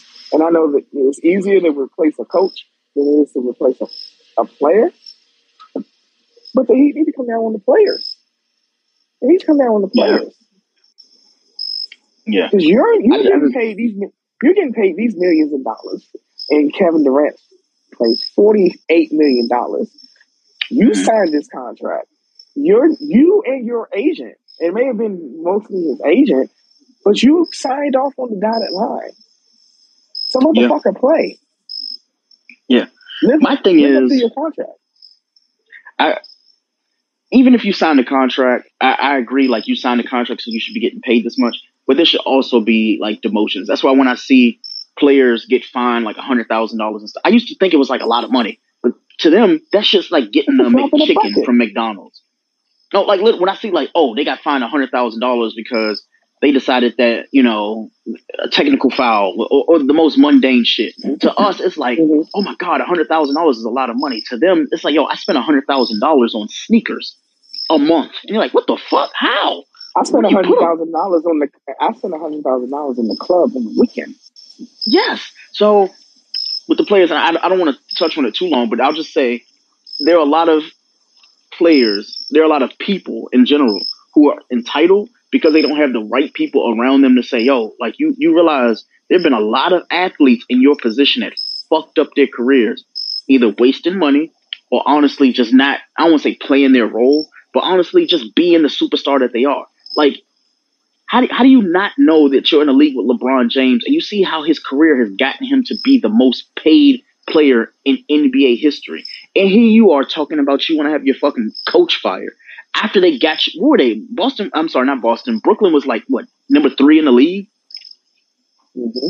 Like uh, at least on the Eastern Mhm. Conference, right? I want to say they were like third or fourth. No, the, um, because if Boston was what two seed, they were what six seed. So they're still in the fucking playoffs, right? So Oh, they was the seventh like- seed they're Oh seven yeah, seed. yeah, season. yeah. You're talking last season, yeah, seven. Yeah. Yeah. But here's the thing. Y'all were in without Kyrie, you lost James, and then you end up having, you know, KD, who attempted to produce while he could. But it- here's, it's not the coach's fault. I I have to put that solely on KD. So at some point we have to start asking ourselves when it comes to these players, like at what point do we say, you know what, it's actually you, you're the problem. And then as a teammate to that player, nobody ever mentions this shit. None of the articles on Athletic, on Yahoo Sports, none of them ever say, yo, like, how the fuck does Blake Griffin feel about that shit? He had an opportunity to go and get ring this year. Or how does Seth Curry feel about that? Someone that was Yeah. undrafted in the league had to earn his chops. Yeah. Had to earn his shots because he was not Steph Curry, because he wasn't named Steph Curry. Yes. But Q, here's the thing. The reason why I talk about Blake Griffin is because of the fact he decided he wanted to go with KD. Thinking that and he had an offer from Golden State. I imagine being that person. Knowing that the team that you Or declined an offer from. Yeah, no, but Or imagine the team that you but Q, just imagine being on the team that, or not being on the team, but having an offer from a team that won that ring. And then you end up on this team and you, you can't predict the future, but it's like now looking at it, it's like, yo, he don't really want to play with y'all. Y'all were just there as like, like substitutes. Cannon, just like, cannon fodder. yeah. And it's like, yo, how do you how do you feel about that? Because trust me, I feel like that about Udonis Has- uh, Haslem. If I, if I could just give a brief award, the Adam Gase Why Are You Still Here award, they on Twitter today really made Udonis Haslem sound like he is the greatest fucking player in the world because he is like the third player to like be on his team forever. Nobody ever mentions he hasn't done a fucking thing in seven seasons. Like I'm, I'm, I'm just sitting here like, what what the fuck are we doing here? Like, And, and and dude literally sits at the end of the bench. he, he sits with the fucking coaches and the Yeah, the people who massage He is essentially a coach on the team.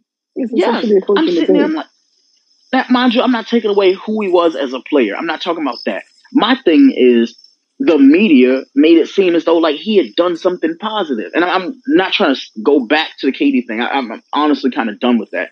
But tying it all in, like we start giving a lot of people who are doing the bare minimum in sports all of the favors, like giving them all the spoils. Like you realize, like you really haven't done shit. Like nobody's told KD, like you know what, outside of Golden State, you you've been a, a loser, like your entire NBA career. You, you've been a fucking loser. Right. If if somebody was real and said that shit to him, like oh yeah, like I'm waiting for something, and I'm sure somebody's told him this on Twitter, and it probably didn't go over well. He probably like blocked him on his burner accounts and shit like that. Talk shit about him. Cool. My issue is somebody in the league. Steve Nash needs to be like, yo, like you thought you were going to get Steve Kerr out of me. I'm not Steve Kerr.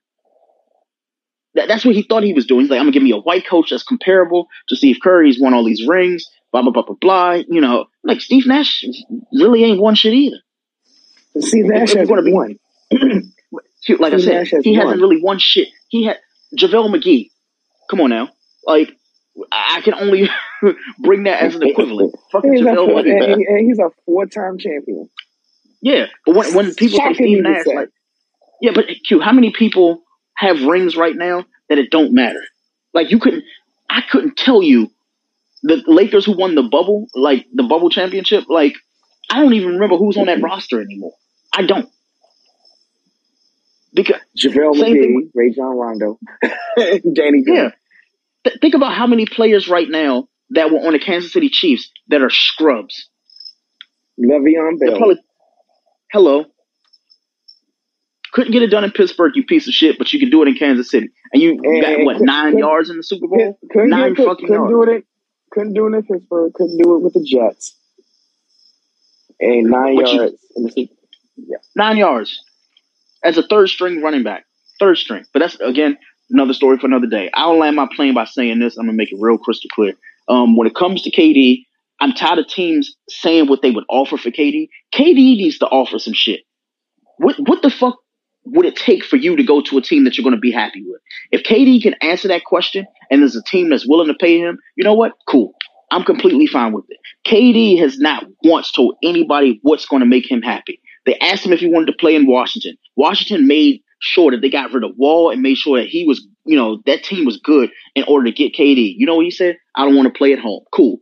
They asked him if he wanted to play with LeBron or Lakers. No, I'm gonna do it on my own. Do you want to return to Golden State? Nah, I want to do it on my own. Cool. Did you want to fucking go and play with uh Dame in Portland because that's the best fit for you? We made room for you. We got the cap for you. You know what he said? Absolutely not. They said, you know what? Why don't you come and play with Jimmy in Miami? Nah, I, I know where I want to go. Okay. What about the Knicks? See, I would I like New York, but I don't like them. So everybody's like, okay, cool. He'll make a fit in Brooklyn. Goes to Brooklyn with a whole bunch of scrubs, and they're like, you know what? We got to get him a second piece all the free agents that year, he said, you know what? Kyrie Irving. I'm like, yo, you would have been better with fucking Kemba. Like, what are we doing? What, what the fuck are we doing? And then it's like, you know what? We're going to get James Harden. Like, so you had the team leverage everything for you, and now they're stuck with nothing. So you think a team that's literally stuck with nothing other than you is going to be like, you know what? We're just going to give you up too? No, motherfucker. You stuck. You are here with us. We both on this bad date. We both are going to have a terrible ass night and you're probably going to have to give me some ass at the end of it because I don't give, I don't care at this point. Like we, we ha- somebody's getting laid, and it's not going to be me. It's going to be you. I'm laying you down. So, KD, you're getting laid down because at some point you have to grow up. Between the burner accounts, the you know yelling at Skip and all them on Twitter and shit like that, bro, they are looking at you like a man child. And even if this shit isn't true, all of these articles and stuff aren't true. Who in the fuck is there that is saying this stuff? It's somebody in Right. your camp. It Mhm. always results to somebody in your camp. So you went and told somebody you're frustrated. Who the fuck just comes out of the woodworks and says, you know what? You know, KD and them lost. He just doesn't want Steve Nash. No, nobody just comes and concocts that shit. Somebody Right. in You- your camp is a mole. So you need to fix that shit. So from now on, whenever you know we have this, where's uh KD going? The fucking Brooklyn Nets. That's where he's going. He's going to goddamn warm ups and practice because he's not going anywhere. And if he does, I'll be the first person to get on this show and apologize. I'm gonna tell you the last time that's happened. The last time that happened, I ended up drinking in the car with Q on the phone when James Harden got traded. I vividly remember that day because right, well, nobody let me- knew that was. I just said, I Let, just let, let me just say this. This is the last thing I'm going to say on KD, and then we can move on. I mentioned this last week. Don't be surprised if KD ends up in Philly in the next couple of years with Harden. Somehow, Oh boy. some way. Don't be surprised. And if he does end up in Philly with Harden, I'll just, I'll, yeah, I'll be smiling ear to ear Yeah, because I called it. That's it. That's all I'm It- it- saying on it. if that if that happens, I owe Lou fifty bucks. Oh my gosh. I, I owe Lou fifty bucks because Let, let me not call. only Uh, is that let me call KD's agent right now. yeah, call him now and be like, you know what, just go to Philly. Lou's getting fifty. So I just wow, man, just crazy. Oh boy, well that was that was a great conversation. There was one more story maybe I want to talk about. It was, uh, the Knicks up in their offer for for for uh, uh, Donovan Mitchell. Uh, screw that. We can talk about that next week. Um, I want to I want us to move on to the NFL, and you all see that um, the title of the show is "If the Shoe Fits, Be Jon Gruden." So it came out last week.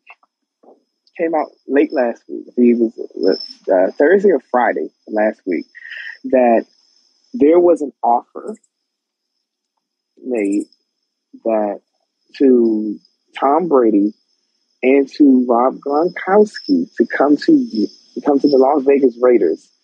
Um, the the point person in that deal was Dana White. Dana White um, like advocated for Brady and Gronk to come to Vegas, but a certain former, now former head coach, we know who he is. we know who he is. Uh, one Jon Gruden vetoed the deal. so here's the. So let me read the story real quick. Tom Brady and Rob Gronkowski could have gone to silver and black in 2020 and 2021, but apparently former Las Vegas Raiders head coach Jon Gruden wasn't too fond of the idea. UFC President Dana White said Saturday during an appearance on UFC 278 with the Bronx on ESPN that he had a deal done for Brady and Gronkowski to join the Raiders in 2020, but Gruden, quote, blew up the deal, unquote. Dana White said the following, quote, I'm the one. I worked to put that deal together for Brady and Gronk to come to the Raiders, and it was almost a done deal. And at the last minute, Gruden blew up the deal and said that he didn't want him, and all hell broke all hell broke loose, man. It was crazy. And Brady was already looking at houses, and it wasn't being said yet that Gronk was coming. So Las Vegas would have had Brady and Gronk that year, that the year that the Bucs won the Super Bowl, except Gruden blew up the deal, unquote. Gronkowski is essentially confirmed the story when responding to White, saying, quote, and Dana, that is exactly what happened, and you just told the story. It worked out for the best, and I'm glad it did not go through, unquote. The news of White contacting Brady is hardly a surprise, though. The UFC boss called the now seven-time Super Bowl champion during an Instagram Live session in March 2020 and pitched him on joining the Raiders. He said, quote, Las Vegas would love to have you here with the Raiders. The stadium, the facility is incredible. The training facility that they have outside of Vegas is unbelievable. It's a 45 minute flight from LA. Your kids and your family can live there and fly back and forth. We want you to come to the Raiders. You know I've been pitching you now for a month. Come on, brother. Get to Vegas. At the time, Brady said that he was being patient and going through the process of searching for a new team for the first time in his career after a 20 year stint with the New England Patriots. However, based on White's story, it seems like he was more than ready to suit up for the Raiders. The only question is, why would Gruden put the kibosh on such a deal? Adding Brady and Gronkowski to an offensive unit that already included Darren Waller, Josh Jacobs, and Hunter Renfrow could have put the Raiders among the NFL's elite. Las Vegas went on to finish second in the AFC West with an 8 8 record during the 2020 campaign, and they missed the playoffs for the fourth straight season. It marked the third straight year the Raiders missed the playoffs and Gruden's return to the franchise. He previously coached the team from 1999 to 2001. Brady and Gronkowski, meanwhile, teamed up to lead the Buccaneers to a second place finish in the NFC South with an 11 5 record. They've been bulldozed the Washington Commanders, the New Orleans Saints, the Green Bay Packers, and the Kansas City Chiefs en route to a Super Bowl title you can put this down as arguably one of the biggest what ifs in NFL history. Go for it. I fucking told y'all. I told you this fucking shit two years. I know I did. And Lou can attest to it. I said, you know what? They're trying to get Derek Carr out of there. Brady would be a perfect fucking fit. He would be the first real quarterback in Vegas that they had. They had all the right pieces. They had Darren Waller. I'm like, Yo, Lou, please tell me I did not say this. No, you did. I, you, I know 100% you did. fact I said this shit. And I'm sitting there like, yo, like, why not? And I know I've said it for a few quarterbacks. I even said the shit about Aaron Rodgers. I was like, okay, like, just trade straight up Derek Carr for Aaron Rodgers. Then you still end up getting Davante Adams in a two for one. So it's like, like it, it worked out. But with Brady, I know how close he is to Dana White. They like really close friends. Like Dana talks about him on Twitter and shit all the fucking time.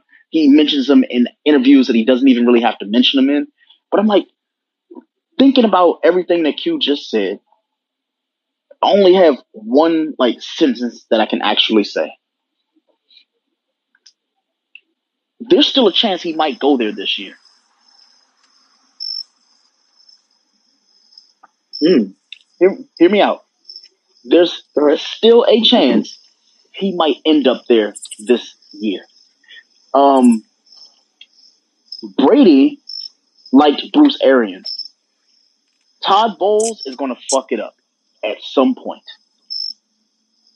And luckily, they have enough leverage that if Brady says that he wants to go somewhere else, that's where he's going to go. And the only mm-hmm. reason I can see him going there is for all the reasons you said. His family being in LA, him being near LeBron, and more importantly, Vegas knows one thing if we all don't know it already. Derek Carr is a good quarterback, but he's not Tom Brady. But hear, hearing that news fucked me up even more. I'm really, really upset. Y'all had a chance to get Brady and the terrible Gruden brother said no. The, the bad Gruden brother said no. Like, whose careers has actually? You know what? I blame Jon Gruden for everything. For the Redskins at the time, now the Commanders. I blame him for the Oakland raid. I blame him from Oakland moving from Oakland to Vegas. I blame him for Marshawn Lynch's DUI last month. I blame him for the the player who ended up, you know, killing that young lady and the dog, and he, you know, go to prison. Hen- Henry Ruggs. I blame him for uh, for Darren Waller's injury last season. I blame him for the fact that Antonio Brown, even though he got that concussion before he moved to Oakland, the fact that he even signed with Oakland and then barely played a half of, he didn't even play a game, did he?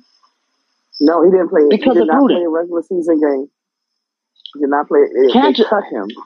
They cut him. Yes. And you know what happened when they cut him? Who won the Super Bowl that year? Oh, the New England Patriots, even though he was on the roster for one game. Yeah, yeah, yeah. Now, the New England Patriots won the Super Bowl that year, right? But I, I don't believe that they gave Antonio Brown the the right to have a ring with them because they cut him as well, right? But then, Yeah, they cut him after one game because of the the, the sexual uh, assault allegations. e- exactly. Yeah. But then, you know who he, you know who he signs with? Tampa Bay Buccaneers. What happened? They were what a game away from winning the Super Bowl and stuff like that. And I've been Yeah, they- saying this. They won the Super Bowl when he when he signed.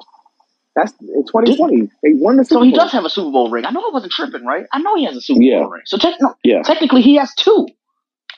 Technically he has because Well, even with I, isn't there like a rule you have to play so many games or, or log so many minutes or something like that? But that's the thing. If he played one game in New England and they won a ring, that's like um, I forgot who the player was who with the Rams this year. Like he was there in the beginning of the season and he got traded after one game and he still ended up getting the ring regardless of which Oh, team he was on. Yeah, they were talking about that all during the Super Bowl. I forgot who that was. Like if you guys can let us know in the um in the voice notes. I know Dan Ross still here, Shamik and Green Goddess. But yeah, if y'all could tell me like who is that player who they were with um Cincinnati. So they played with Cincinnati during the Super Bowl, but they were also with the Rams the preseason and the beginning of the season, and they ended up getting waived and then signed to Cincinnati. So regardless of who won that Super Bowl in uh, February, they were going to get a ring, and he ended up getting one. But Yeah, I'm trying to think too. I can't think of who it is. And it, it was some like obscure person. I think it was like a, a free safety or something. But if somebody could fact check and let me know also if Antonio Brown got a ring with that New England team, because technically he should have two Super Bowl rings right now. If he has two Super Bowl rings, we need to start discussing where he falls in the the Hall of Fame of wide receivers because all the records he has solo and then he has two Super Bowl rings. We got to start talking because That's a good question. a- again, again, the Buccaneers only went as far as Antonio Brown let them. Antonio Brown did what he did. They never won again. And even though Lou spoke up an injury last week that I didn't want to bring up, but um, apparently Mike Evans is injured now too. So Uh, yeah, I think it is. yeah, so Okay, so they wish they Antonio? I'm, I'm sorry, I don't mean to cut you off. Antonio oh, no, Brown has only got one Super Bowl, and that was with the Buccaneers. Damn, they did. They really. Oh, we got a petition. We we have to fucking petition. That hurts. they did not give my man the New England ring. Wow, wow, that hurts. that really hurts. He deserved that ring, bro. Wow, that sucks. Wait, so does that mean N'Keal Harry has a Super Bowl? No, I don't think he was with the team at that point because I was going to say No, he was he, he was drafted the year he was drafted the year that um that Birdie left. Thank God. Thank God. I would have been so hurt if N'Keal Harry ever got a Super Bowl ring. Because boy, is he ass. But wow, man. Mm-mm-mm. Jon Gruden, this is your fault, man. It's your fault. I ain't got nothing else. I'm just. So I want to I want to stay on this I want to stay on this on this Raiders tip on this Raiders tip um, because it's a next then our next story is um, and it's a, a relatively valid question. The Raiders are the Raiders' weaknesses too much for for Vegas to overcome in 2022. But I'm going to just read the story out, read the scenario out. To say it was an, a wild offseason in the AFC West is the mother of all understatements. In an effort to dethrone the six-time reigning division champion Kansas City Chiefs, the other three teams all went buck wild adding impact players. For the Los Angeles Chargers and then overhauling the defense with the addition of edge rusher Khalil Mack and cornerback J.C. Jackson. The Denver Broncos added a Super Bowl champion quarterback in Russell Wilson. And the Las Vegas Raiders added big names on both sides of the ball by signing edge rusher Chandler Jones and trading for superstar wide receiver Davante Adams. That those additions include the Raiders team that made the postseason in 2021 goes without saying. But amid all of the hype from those additions, there's something else that isn't being said. While the Raiders have more than a few strengths, there are also weaknesses on both sides of the ball potentially glaring weaknesses, the kinds of weaknesses that could ruin the team's chances of winning what may well be the toughest division in the NFL. The Raiders weren't exactly hurting for skill position talent on offense even before Adams came to town. Wide receiver Hunter Renfrow caught 103 passes, topped 1,000 yards, and scored nine touchdowns in a breakout 2021 campaign.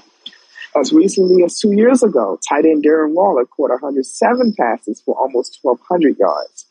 Running back Josh Jacobs eclipsed 1,200 total yards last season, and now the team has an alpha receiver in Adams. That's quite a bit of firepower for quarterback Derek Carr, who was fifth in the league with 4,804 passing yards in 2021. He was also fifth in the league in completion percentage last season. He's one of the more, more underrated veteran starters at his position in the league. But all that firepower will be of little help to Carr if he's constantly running for his life. Last year, he was sacked 40 times, tied for fifth most. Heading into 2022, Pro Football Focus ranked the Raiders' offensive line as the fourth worst in the league. If the preseason has been any indication, that ranking may have been too generous.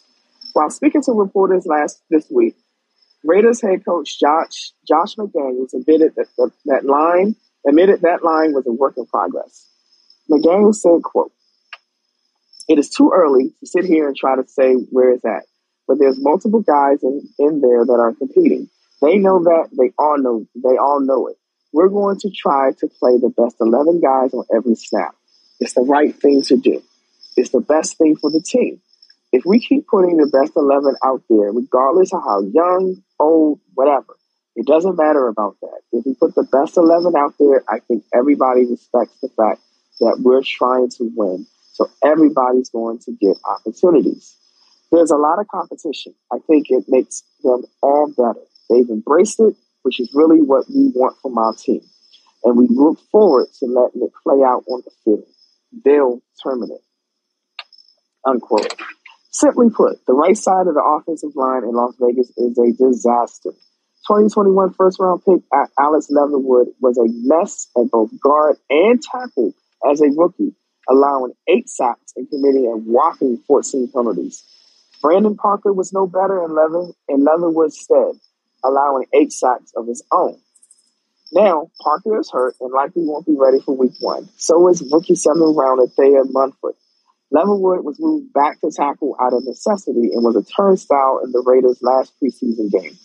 Even if the Raiders add a tackle between now and week one, it's hard to envision a scenario where the right side of the line isn't a major problem in 2022.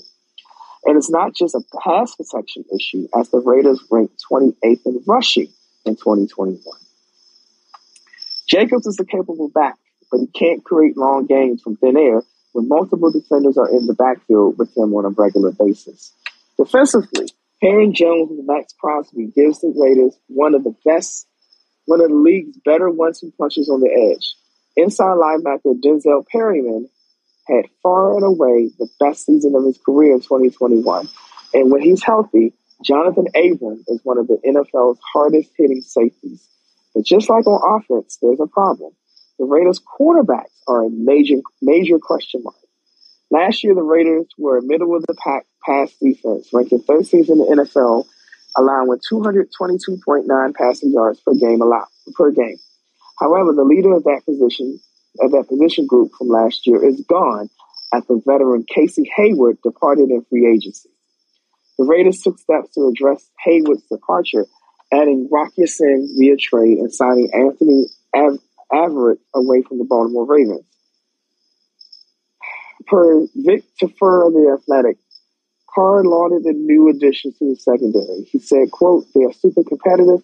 They are challenging me to make really tight throws, some tighter throws in some games. And sometimes, obviously, with the talent that we have, they get beat here and there on certain things. But that's not a knock. It's definitely not a knock on them. But I really, I've been really impressed with, our, with all our secondary and the covering skills that they've had. I'm excited to watch them work. Again, it's a process, but they are doing some really good things. Rock Ya-Sin is a decent young player, but he hasn't started more than eight games in the season since his rookie year. Hold, holdover Trayvon Mullen missed 12 games and has allowed over 62% of the passes thrown his direction the past two years to be completed. Nate Hobbs' completion percentage against in 2021 was over 82%. That isn't to say that the Raiders had the worst cornerback room in the league. They don't. But the team lost its most proven option at the position in the offseason. There may be some good here, but there isn't great. And in a division that includes two games each against Patrick Mahomes, Justin Herbert, and Russell Wilson, good may not be good enough. This doesn't necessarily mean the Raiders are doomed to a last place finish in the division or that the team will absolutely miss the playoffs. Maybe they will find some way to cobble together a competent right side of the offensive line. Maybe some of the Raiders' young corners will take a big step forward in 2022. But the AFC West in 2022 has the makings of a division where teams are going to have to win some shootouts. Games where protecting the quarterback slowing down an opponent's passing attack will be absolute musts. The Raiders don't appear especially well equipped to do either. There is no maybe about that. Your thoughts?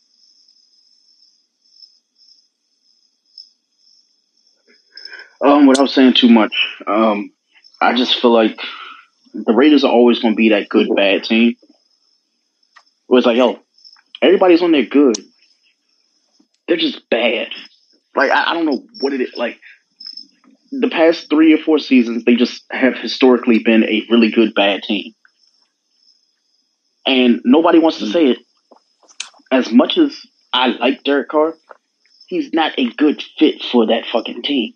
He belongs in San Francisco. That was a team that wanted him and they couldn't get him. Because it was between him and Kirk Cousins, and Cousins was like, no, I'm not going there. Like, Derek Carr. Actually, Kirk like, Cousins wanted to go to San Francisco because of because of uh, um, uh, uh, Mhm. uh, Kyle Shanahan, but Minnesota The money. more money. Yeah. Exactly.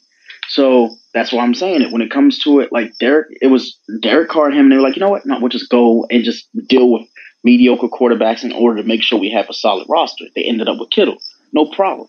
But then they ended up overpaying for GG, and now you see what's happening with them. They could have honestly had Derek Carr for a low ball.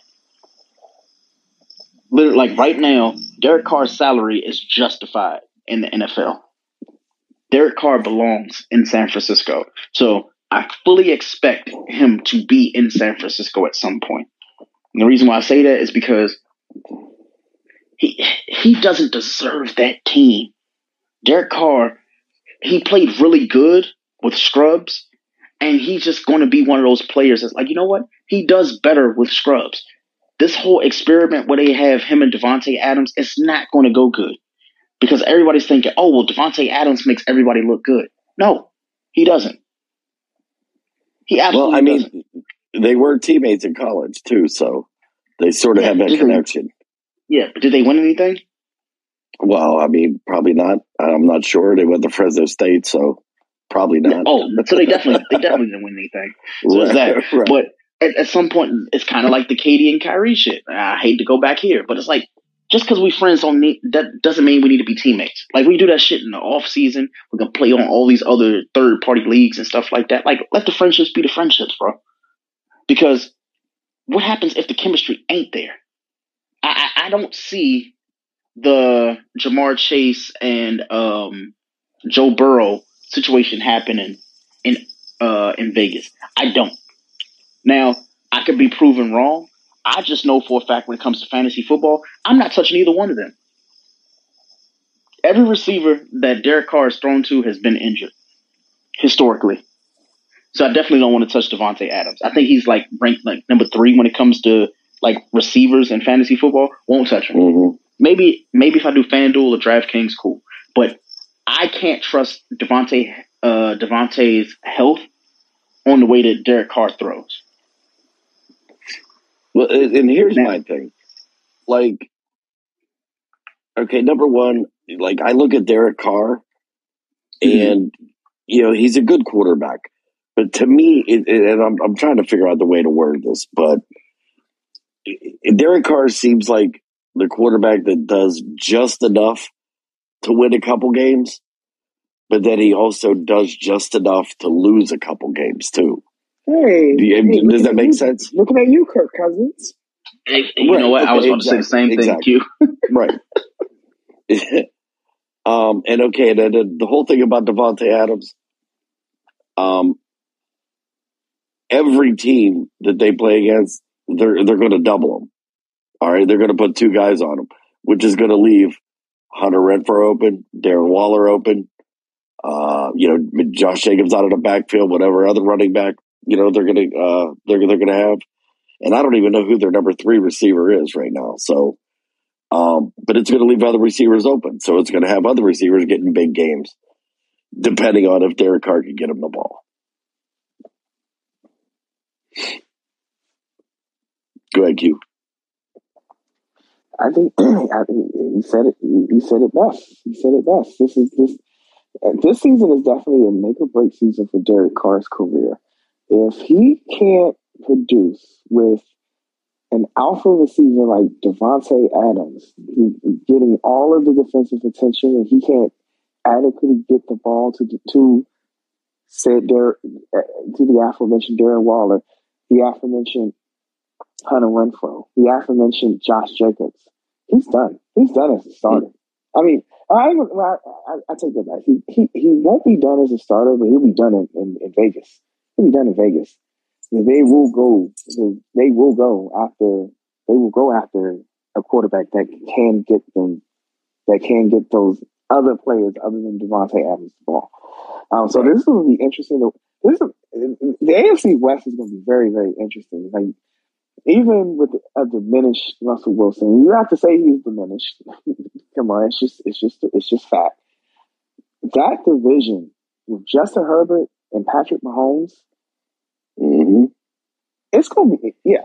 Those games are not going to be defensive defensive um, matchups. And I'm not going to back. out. I'm not gonna backing out on what I said. I'm not going to back out what I said last week. I'm, I'm still picking. I'm still picking the Raiders to win that division. Yeah, but I, I, I am too. But six games against have six games in that division. Six games. Those games are not going to be like thirteen and ten matchups. Those are going to be those are going to be some of the highest scoring games in the league this season. You're talking about 30, 40 points each for each team. I don't know. I, I, am not going against my Raiders prediction either. Um, but just know all those games, like I said, they're not going to be defensive contests. They're going to Right. be absolute shootouts. They're going to be shoot. It's going to be watching the Wild Wild West, and, and it, it's so great that it is the AFC West. But it, those are going to be absolute shootouts. You're looking at basketball scores in those games. Um, so, moving right along, moving right along. RB one, you know I like calling him RB one. RB one was offered, has been offered more money than Kyler Murray. The Baltimore Ravens are reportedly facing a big uphill battle in getting a contract extension in place with Lamar Jackson before week one. Fox Sports' Jay Glazer provided an update on negotiations on Sunday, saying that the Ravens have eclipsed the five-year, $230.5 million extension signed by Kyler Murray. He says, quote, it is a really big uphill battle. And the reason why is because Lamar Jackson, he's rep- he is representing himself. That is so hard when you have to go up there to the front office and try to negotiate. They've already offered him more than Kyler Murray got.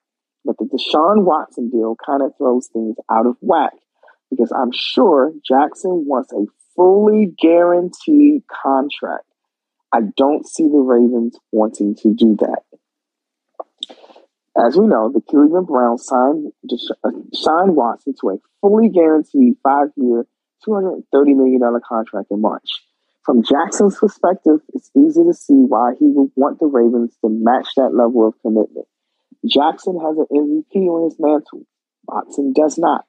Jackson has led the, the Ravens to three postseason appearances to Watson's two. There is no resume based reason for Jackson to make less guaranteed money than Watson. Of course, these things are not always linear. The Browns were acting in complete desperation, mortgaging several future draft picks and lavishing a massive new contract on a player who was already on a long term deal who was dealing with well publicized allegations of sexual assault and misconduct. Cleveland even structured Watson's deal to minimize the financial impact in the event he was suspended. Newsflash, the NFL and the NFLPA agreed on an 11 game suspension last week. There's argu- arguably been never been a sweeter contract given in NFL history, which is likely why there were reports of teams being angered by the Watson deal. Murray's contract, by comparison, carries $160 million in total guarantees, but only 103.3 million in full guarantees. It's unclear what the Ravens offered, but it's hard to see any justification for Jackson taking a contract that gives him less than half of what Watson got in fully guaranteed money. Baltimore has his cross division rivals to blame for this stalemate with a star running back. I mean quarterback. I mean uh, running uh, quarterback.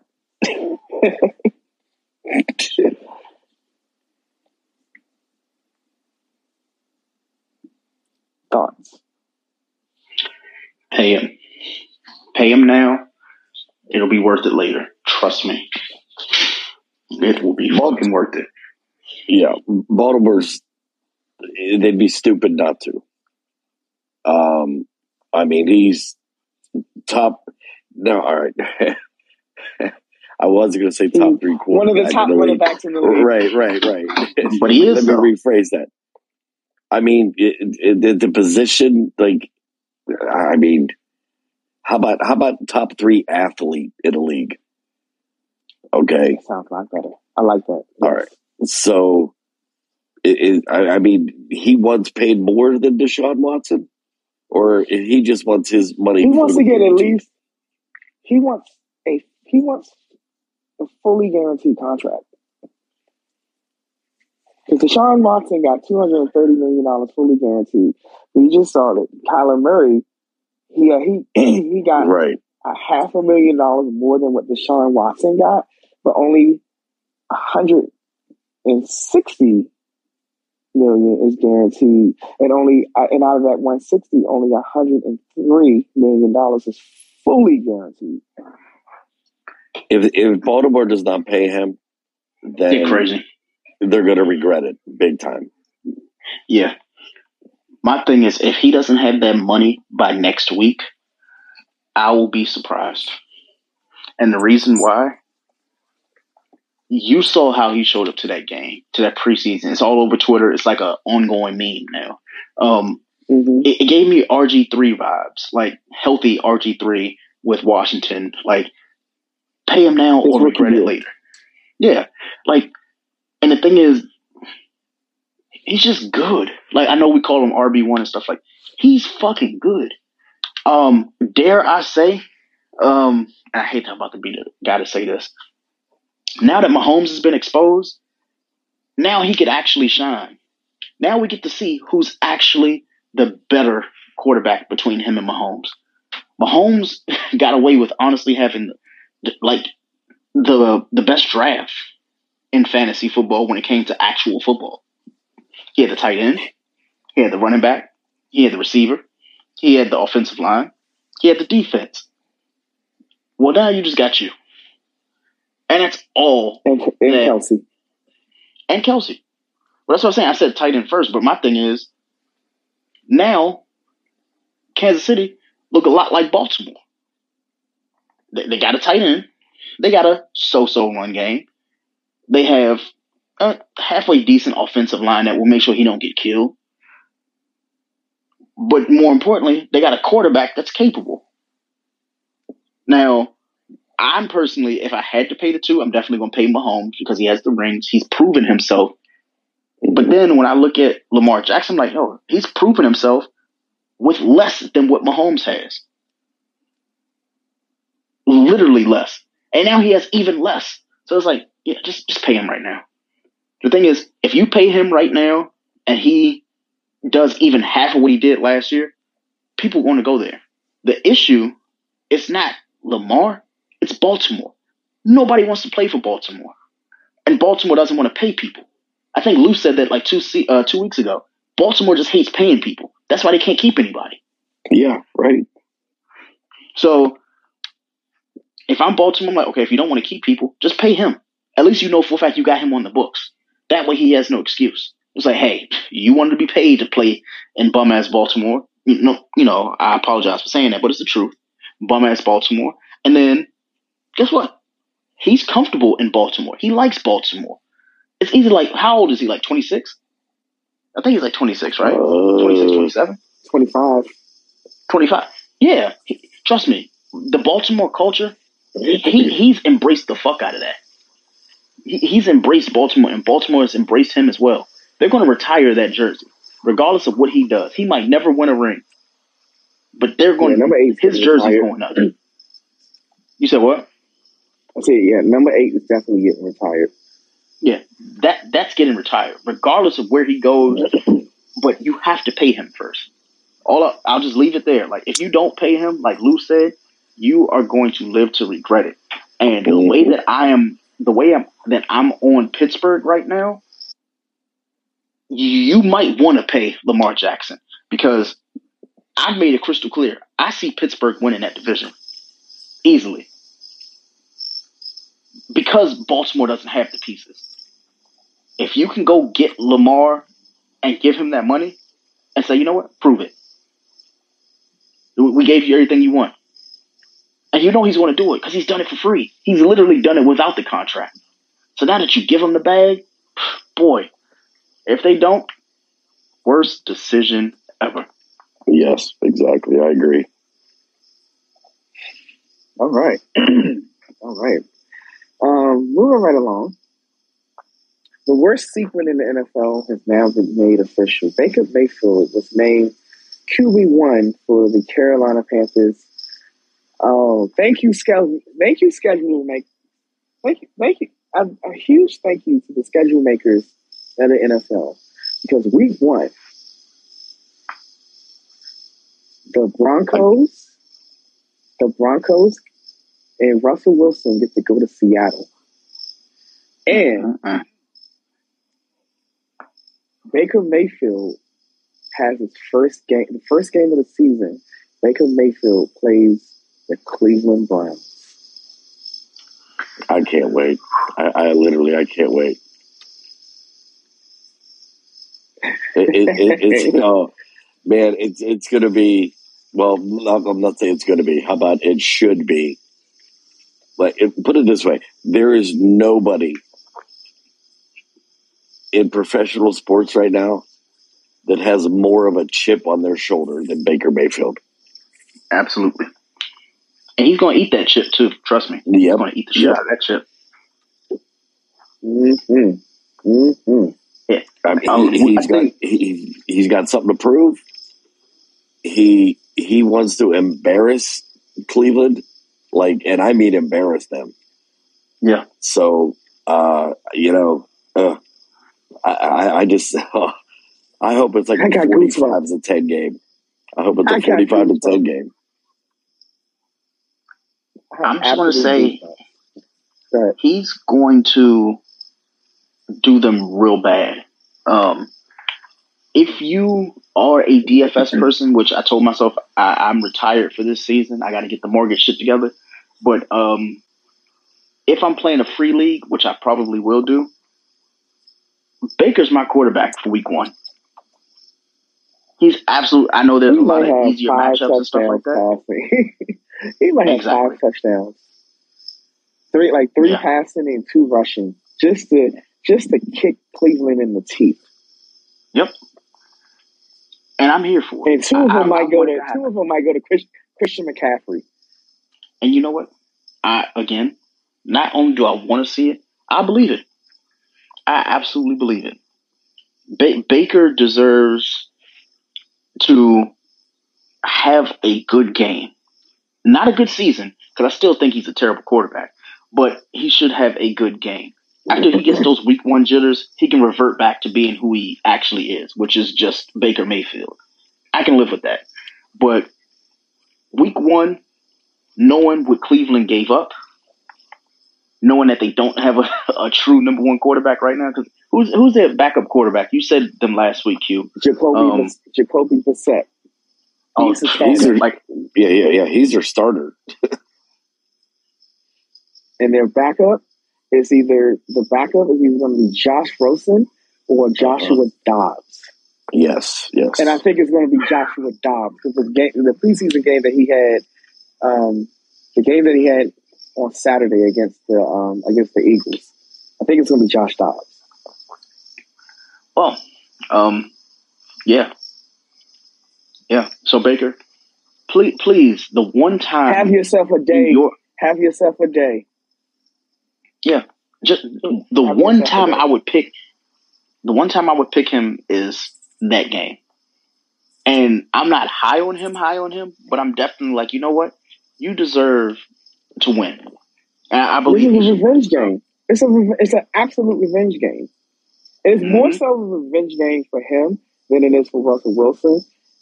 They, I think, the Seahawks and Russell Wilson got tired of each other. I think that trade had to happen. But Baker, this is the revenge of revenge games for him. The ultimate revenge game. He's going to have himself a day. And I'm calling it now. He has at least he he has five tou- uh, five total touchdowns and maybe even more. Just to kick Cleveland in the teeth and show them, ah, you traded me. You didn't want me. You traded for Deshaun Watson. He's now suspended 11 games. I'm going to show you, motherfuckers. All right. Our last NFL story, and we're, it is regarding the top 100 players of 2022. We're only going to talk about the top 50. I mean, the from 100 to 50. And we might, it, it might be less. I'm just going to, we'll, we'll skip and choose. And going to damn fucking helicopter now. Thanks a lot, uh, MPD. All right. So starting at 100 and going to 91. I'm just going to read the list off. And I'm just going to read the list off. These top, these 10 players. Discuss maybe one that shouldn't be there, it really shouldn't be there, or should be higher, or shouldn't even be on the list at all. So numbers 100 to 91. Kyle Ju- Juszczyk of the San Francisco 49ers is number 100. Number 99, Kirk Cousins. number 98, David Montgomery. number 97, Leonard Williams of the New York Giants. Number 96, Leonard Williams. Defensive end. Okay. He's an Yeah, edge no. Uh, number 96, Jimmy Ward of the San Francisco 49ers. Number 95, CeeDee Lamb with the Dallas Cowshits. Number 94, Justin Tucker. Number 93, Von Miller. What the, you know what? 92 is Tyron Smith, offensive tackle of the Dallas Cow, Fox. Number 91, Kyle Pitts of the Atlanta Falcons. Only one I agree with is Cal Pitts. Everybody else, I'm looking at that list like, did y'all just? It's like when you get the the like the last two rounds of fantasy Name football, and it's the like, players oh. voted for this. The, the players vote on the top 100. that is, we have to stop letting them vote. Like because a lot of that shit is favoritism. A lot of that is recognizability. You know, recon, uh, recon, being able to be recognized. I'm sorry, I'm saying it all fucked up, but it no. What? You know You started the name. Oh, go Oh ahead. I'm, I, just real quick. They ranked Justin Tucker higher than Kirk Cousins. Exactly. I'm sitting there like,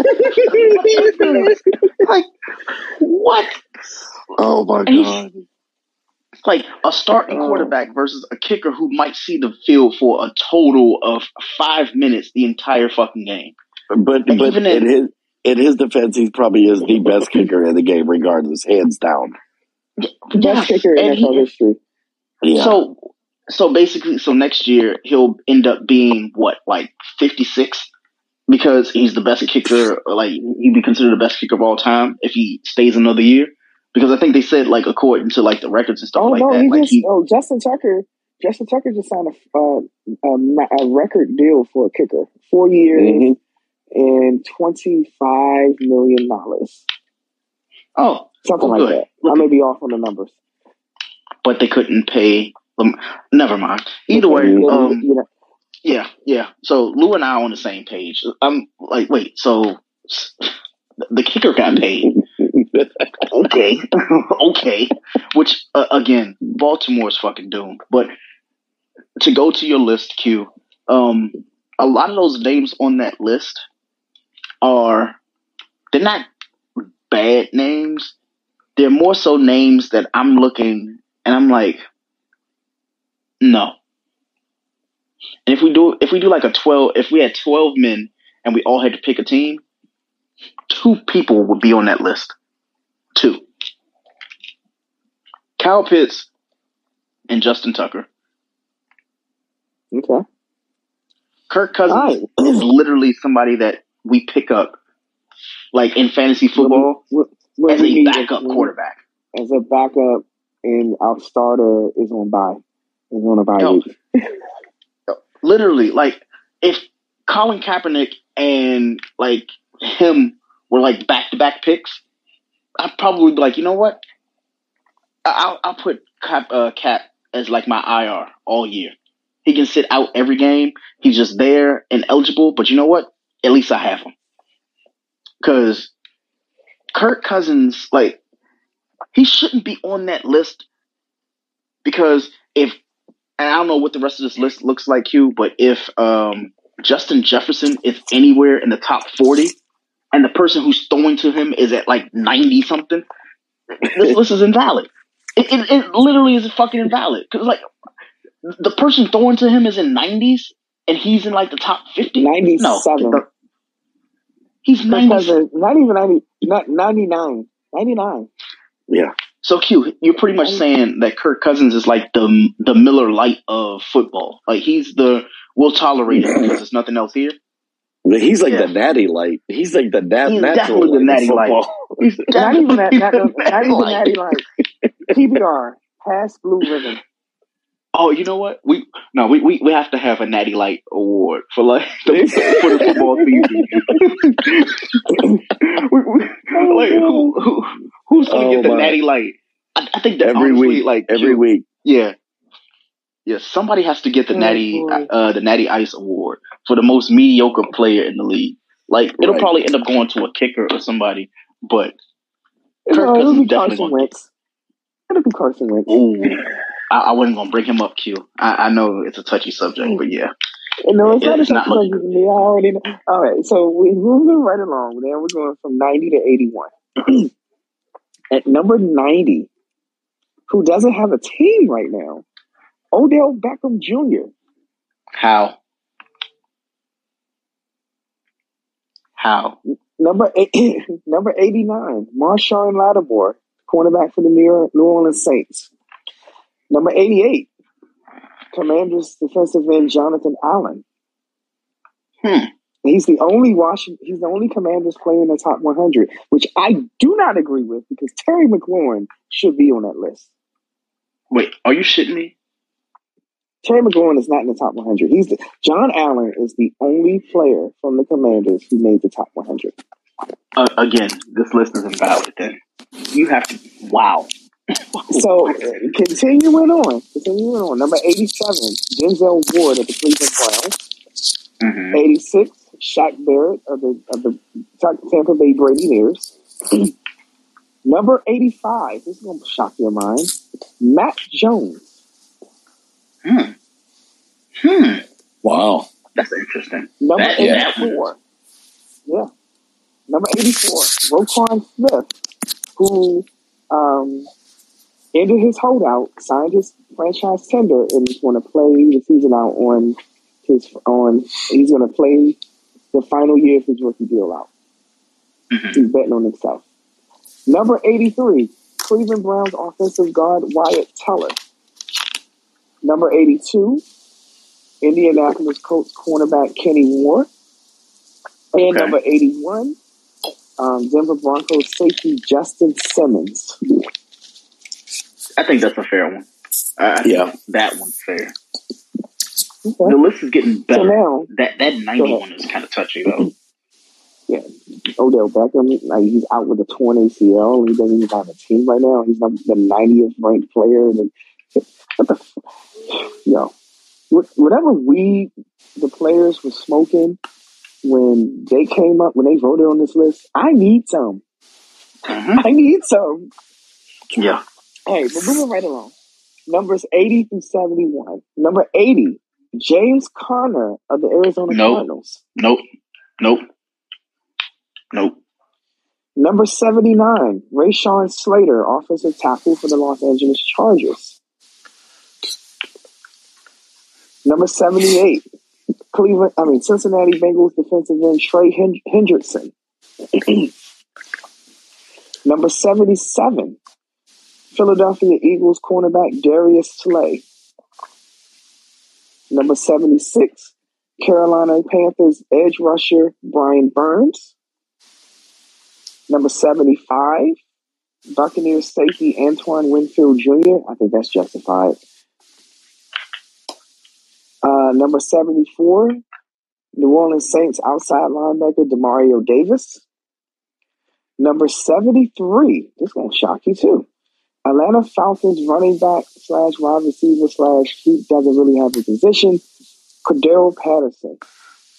I think that's no, that's not a shock to me. I, I actually like him in this role right here. Like he fits in the 50-60 slot. So yeah, I'll take that one. That's the only one I agree with so far.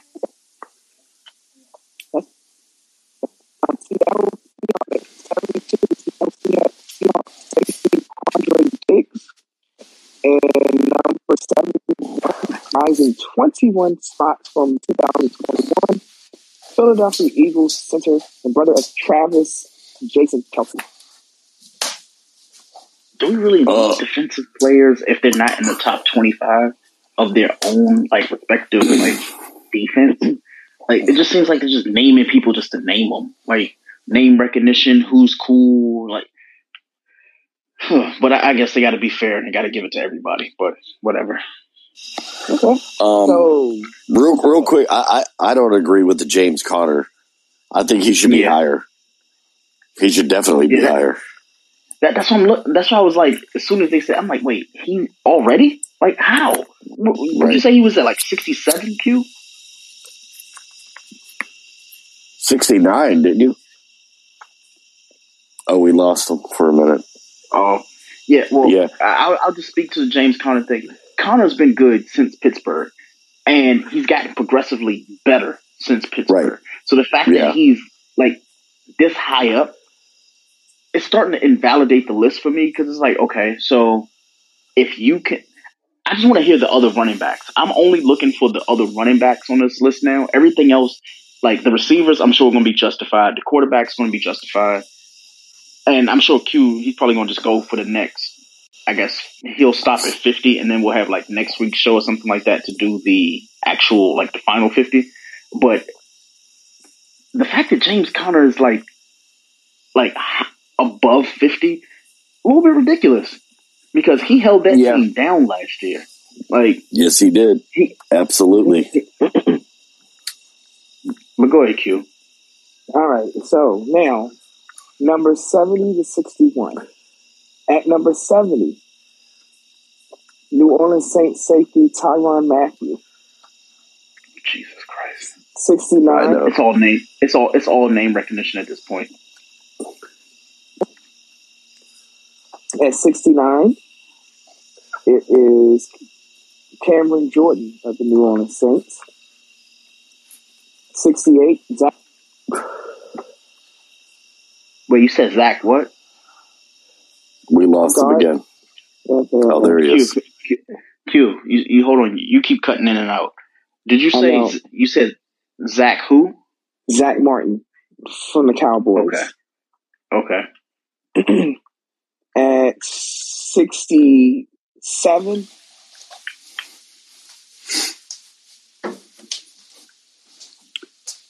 Budda Baker of the Arizona Cardinals.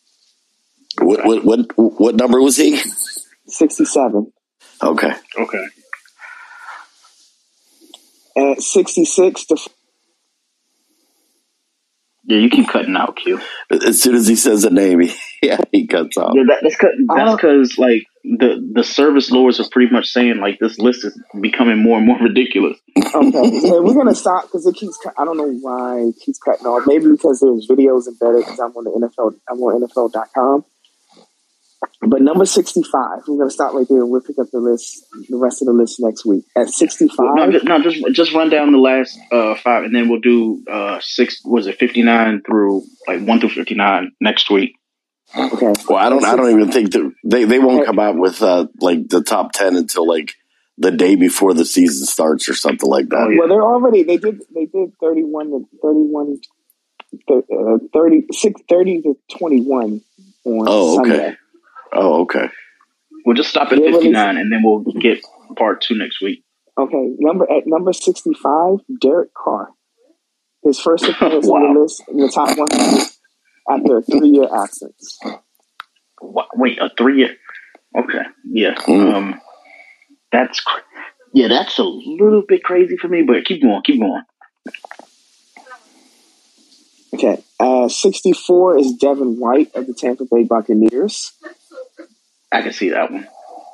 Yeah. At sixty-three is Jalen Waddle of the Miami Dolphins. Wow.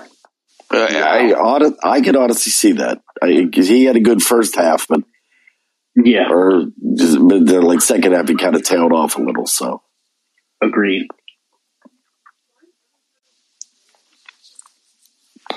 Who you got at sixty two? Q. All right, sixty-two. Sorry, sixty-two is Chandler Jones, and number sixty-one is Russell Wilson. All right, we can stop the list right here. Sixty. What? 61. What? They've been propping him up all fucking off season. Now it's sixty Well, the- well, and this is based on their performance last year. Wilson didn't play the whole year though, did he? So Damn, he man, he dropped, played a he dropped 49 spots because he was number tw- he was number 12 last year. wow. He dropped right. 49 spots. Who you, who you got for number sixty? And then we got to play the voicemails and get up out of here. Uh, that may cut me off again, but I'm gonna hurry up and try to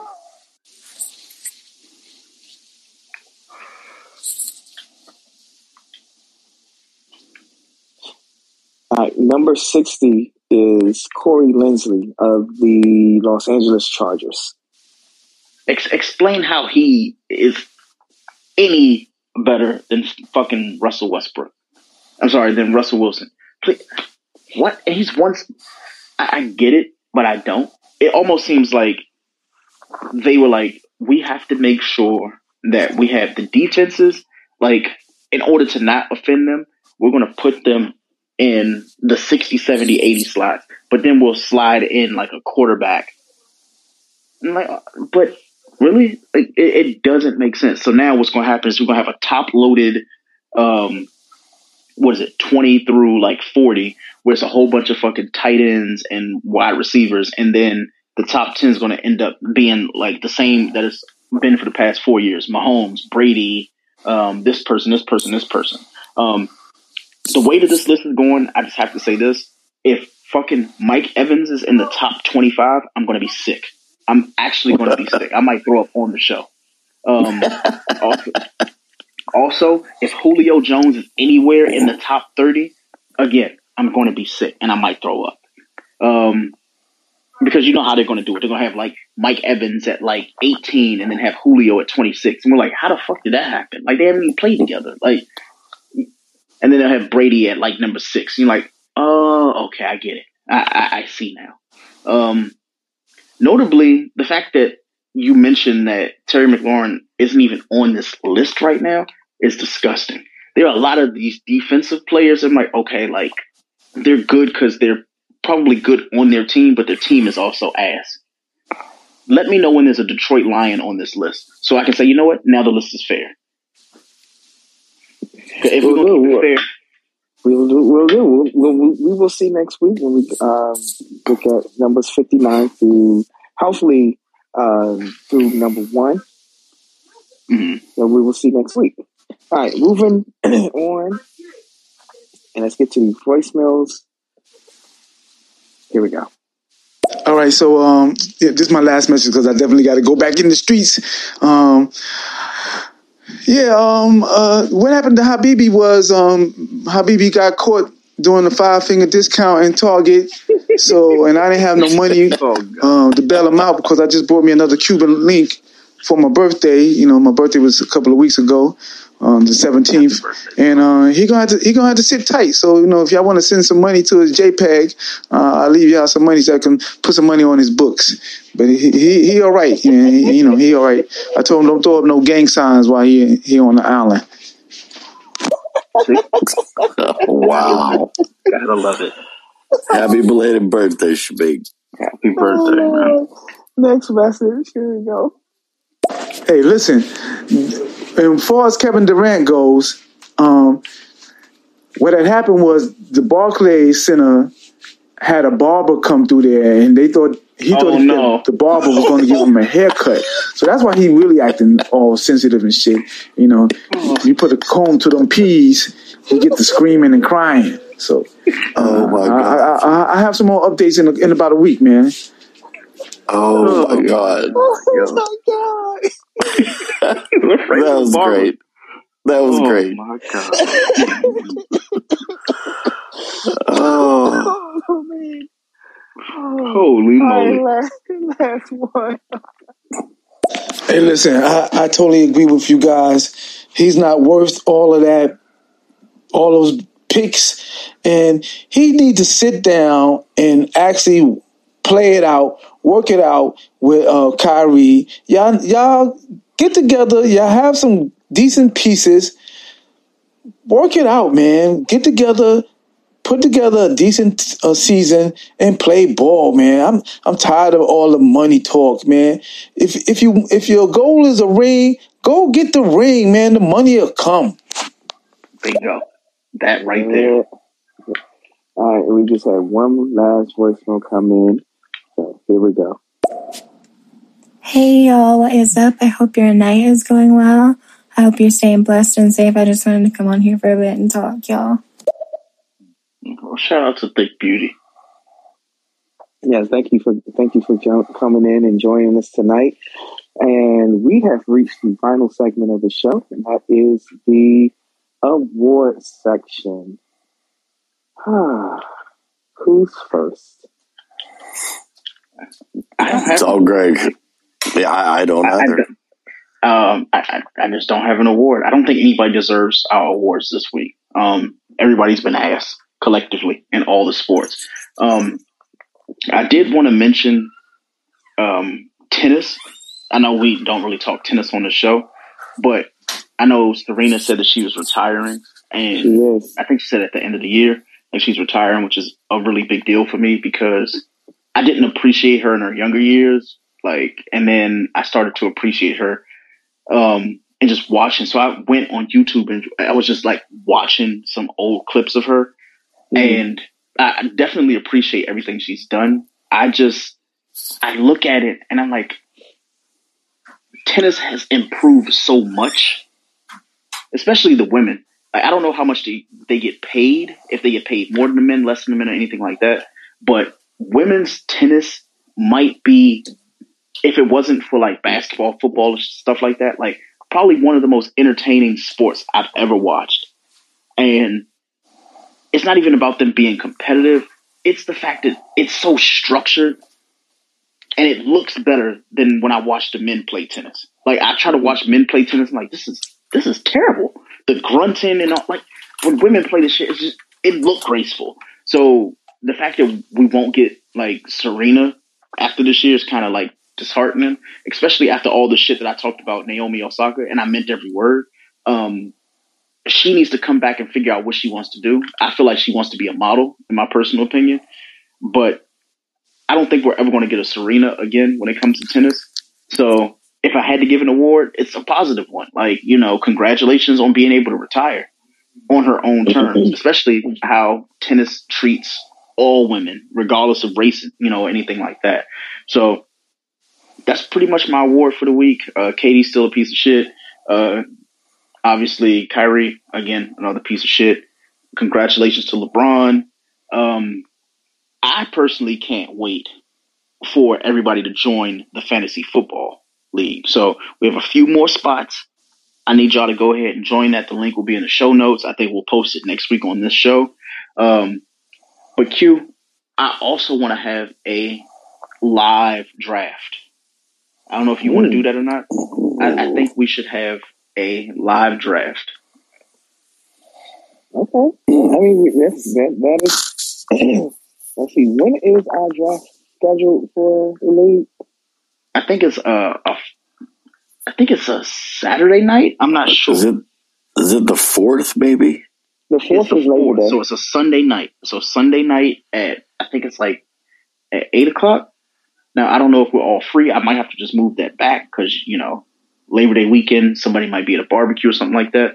But I I think we could do that. We don't even really yeah, have yeah, to it's have a a, show. sun, it's a Sunday. It's a Sunday because Labor Day is the fifth.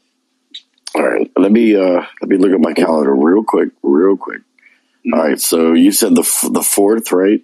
Mm-hmm. hmm Okay, so we're all right. So yeah, I work that Sunday. I get off at seven thirty. So yeah, I'll, I'll be available. Okay. Well, I mean, it wouldn't be us talking because obviously we'd be too busy looking at our phones and stuff, right? Well, can, right. You know, just, just shoot the shit, like looking at our actual picks. Um, the early predictions for this league, because we have, I think, like seven people out of the 12. If anybody does want to join, like maybe we can get Dan Rod to join it. He'll be like eight. If we stop at eight, that's fine. If we get a couple more people, that's fine. I'm just going to say from the early mock drafts that I've done, y'all have a lot of people a little bit too high. Uh, a lot of people. Um, people were drafting like Aaron Rodgers, like 19th overall, and I was like, you, you know, you can wait, right? Like, let, let, let's stop going and getting quarterbacks in the first 12 to 15 picks. You don't need to rush. Figure out your running backs first.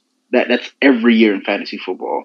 Um, which which leads to my la- it's not even an award. It's more so a declaration. And actually, you know, it could be an award.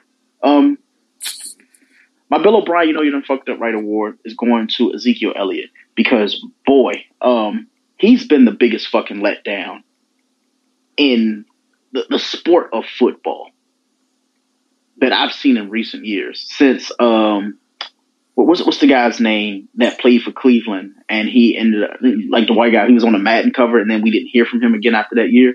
Uh, God, Oh, remember his name. um, oh, oh. I got his name right on the tip of. Yeah, I know exactly who you're talking about. Damn, and I, I wanted to call him Uh, uh like Chubb, but I know it's not Chubb. God, um, fuck, I cannot think of this dude's name, man. Like, God, what is it? Like, I might have to look at like his actual Madden cover, but yeah, like, I, don't know what's going on with Zeke. Um, I just, I, I really hope he gets better or gets traded, but. Yeah, I, I don't have any real big awards. Still free Brittney Griner because I mean nine years is a real long time for that shit. I think it's absolutely ridiculous. Um, Shaq, I remember I watched a clip yesterday of him saying that they need to lower the the rim for the WNBA players. And um, a part of me wanted to agree, but that sounds kind of like misogynistic. So I'm actually going to double down. They definitely should like lower the rim. hey, Greg. Okay. Hey, Yeah. hey, Greg. Uh, I don't mean to cut you off. I'm sorry. It's it's uh, Peyton Hillis. Peyton Peyton Hillis. Yes. Damn. What happened to him? He fell off.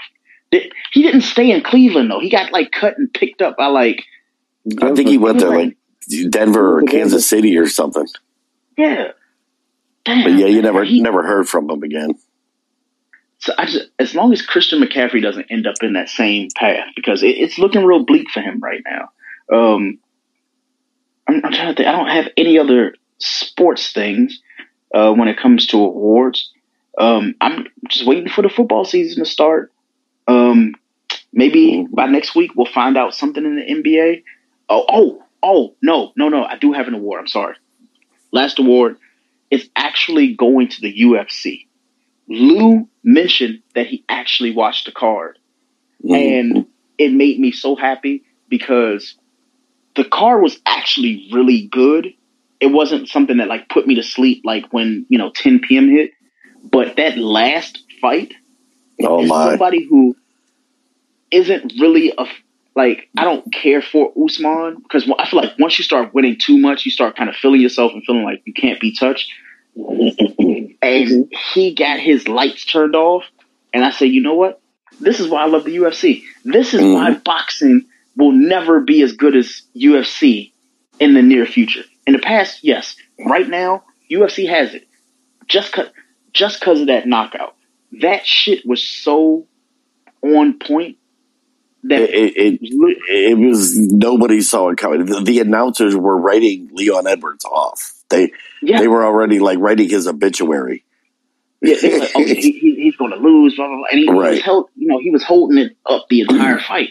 But that kick, I said, I'm sitting in the bed, I was like, oh shit, like you know, when you have like a reaction that's like delayed, that's what happened to me. I was like, wait, did that? act- Oh shit, oh, like that's how I felt about it. Um, Right. Now I don't know if there's another good card that's happening this year. I feel like UFC's kind of fell off because a lot of people they keep propping them up and they keep losing. Um, they're definitely going to do a trilogy to that. They've already talked about that's going to happen in like February Yeah. or March, like the re- the rematch because they're at one apiece. So now just be for the belt again in February. Fine, no big deal. Um, nobody wants to see Jake Paul in the UFC. I really wish they would stop saying that shit. Um, Conor McGregor, nobody wants to see him again, so we can leave that alone. But that card for the UFC, as a collective, is actually getting a positivity award for me because that was one of the better cards I've seen in 2022 from UFC. There was the right amount of knockouts. All the matches seemed to like they all fit each other, but more importantly, like it was just a overall really really good card. Like I've never really been impressed with UFC in 2022, but this one really really impressed me. I don't know who's Yeah. the next person to fight, but I would hope that it's like uh, Derrick Lewis, like the Black Beast. I, I want to see him fight again. Um, I don't want to see this uh, Nate Diaz fight that they're talking about supposed to be happening in October. Oh. Fuck that shit. Like I think we're over him at this point. Um, but yeah, like the fact that Lou stayed up. I know he's usually tired, but for him to be as enthusiastic about that UFC card as I was, and I think you and I we were talking on Twitter about I forgot which fight it was. It wasn't the main It was the event. It the one right before that. It was uh, Luke something. Yeah, Luke Rockhold. Like- yeah, yeah. Yeah, like I, I- thought he won though. Did Did you feel the same way, or did I- you feel completely different? Well, I mean, well, I'm not going to say I felt different. I just Mm. think that it was. I mean, yeah, you, you can see. I mean, halfway through the first round, I mean, he was just completely exhausted already. Like, like he Yeah. didn't train or nothing. yeah, Um, and I and I kind of felt bad for the guy. But but every once in a while, just when you think that he was just going to like keel over or whatever, you know, he'd do that turnaround kick or you know, uh, you throw a couple good jabs or something. But yeah. you know, I, I don't know, man. It, that that was that was a very entertaining fight. I'll put it that way. Yeah, yeah. I, I, I was I was pleasantly surprised with it. Like, hopefully, you know, next week. I think it's well, this Saturday is like the UFC fight night. I'll watch that. Probably. yeah, I, I I really like UFC. Um, I guess for anybody who's listening, if you do have ESPN Plus, apparently that's going up thirty five percent. So it was like six ninety nine, so it's going up again because of that. So just be mindful if you do have ESPN Plus, or just do like we do and figure it out on the internet. Uh, Reddit is Mhm. a good spot to watch like live events and stuff like that. Um, also, I have to do like a shameless plug to like IPTV and stuff like that. It's a great way to make sure you can watch all live events for free. Um, because I've already told Q, I'm not paying for NFL Plus. I'm not paying for all these other streaming services. I will watch it legally if I have to. Um, so, so there's that. Um, I am looking forward to Red Zone. I am looking forward to you guys talking about MLB. I think Q, when he came over last, he was telling me about baseball, and I just, I, I, I won't say I didn't care. I was kind of confused because I didn't know what was going on. Um, the Orioles look good. I was like, oh, that's good. So they get an award for Yeah. this week. Like fucking Orioles look good. That's cr- when the last time the Orioles looked decent? Like- it's been a while, Yeah, like fucking 10, 13 years. Like at least. but yeah, so I mean, shout out to them. Um, Q and I, like our nationals look like shit, so they are actually getting the Adam Gase Why Are You Still Here award because two years and the entire team looks like garbage. It's Q's fault. It, it's Q's fault. he So, said, I'm- I'm "Excuse gonna leave fault." that. So th- those are my Uh. awards. I, I I've already spoke too much, but yeah, like the Nationals, if they get an award, they get an award that's negative, and a positive award is going to the UFC. So those are mine. Okay. All right. Um, I don't really have any this week. I just have my long running until Dan Snyder kills over the Dan Snyder. I mean, I should actually name this after him. the Bill O'Brien, you know, you know, fucked up right award. The Adam Gase Why You Still Here award, perpetu- in perpetually, forever and ever until he sells the team or he, or um, something else. Goes to Daniel Mark Snyder because I hate you. I just hate you. Um, whew, this was a great show. this great episode.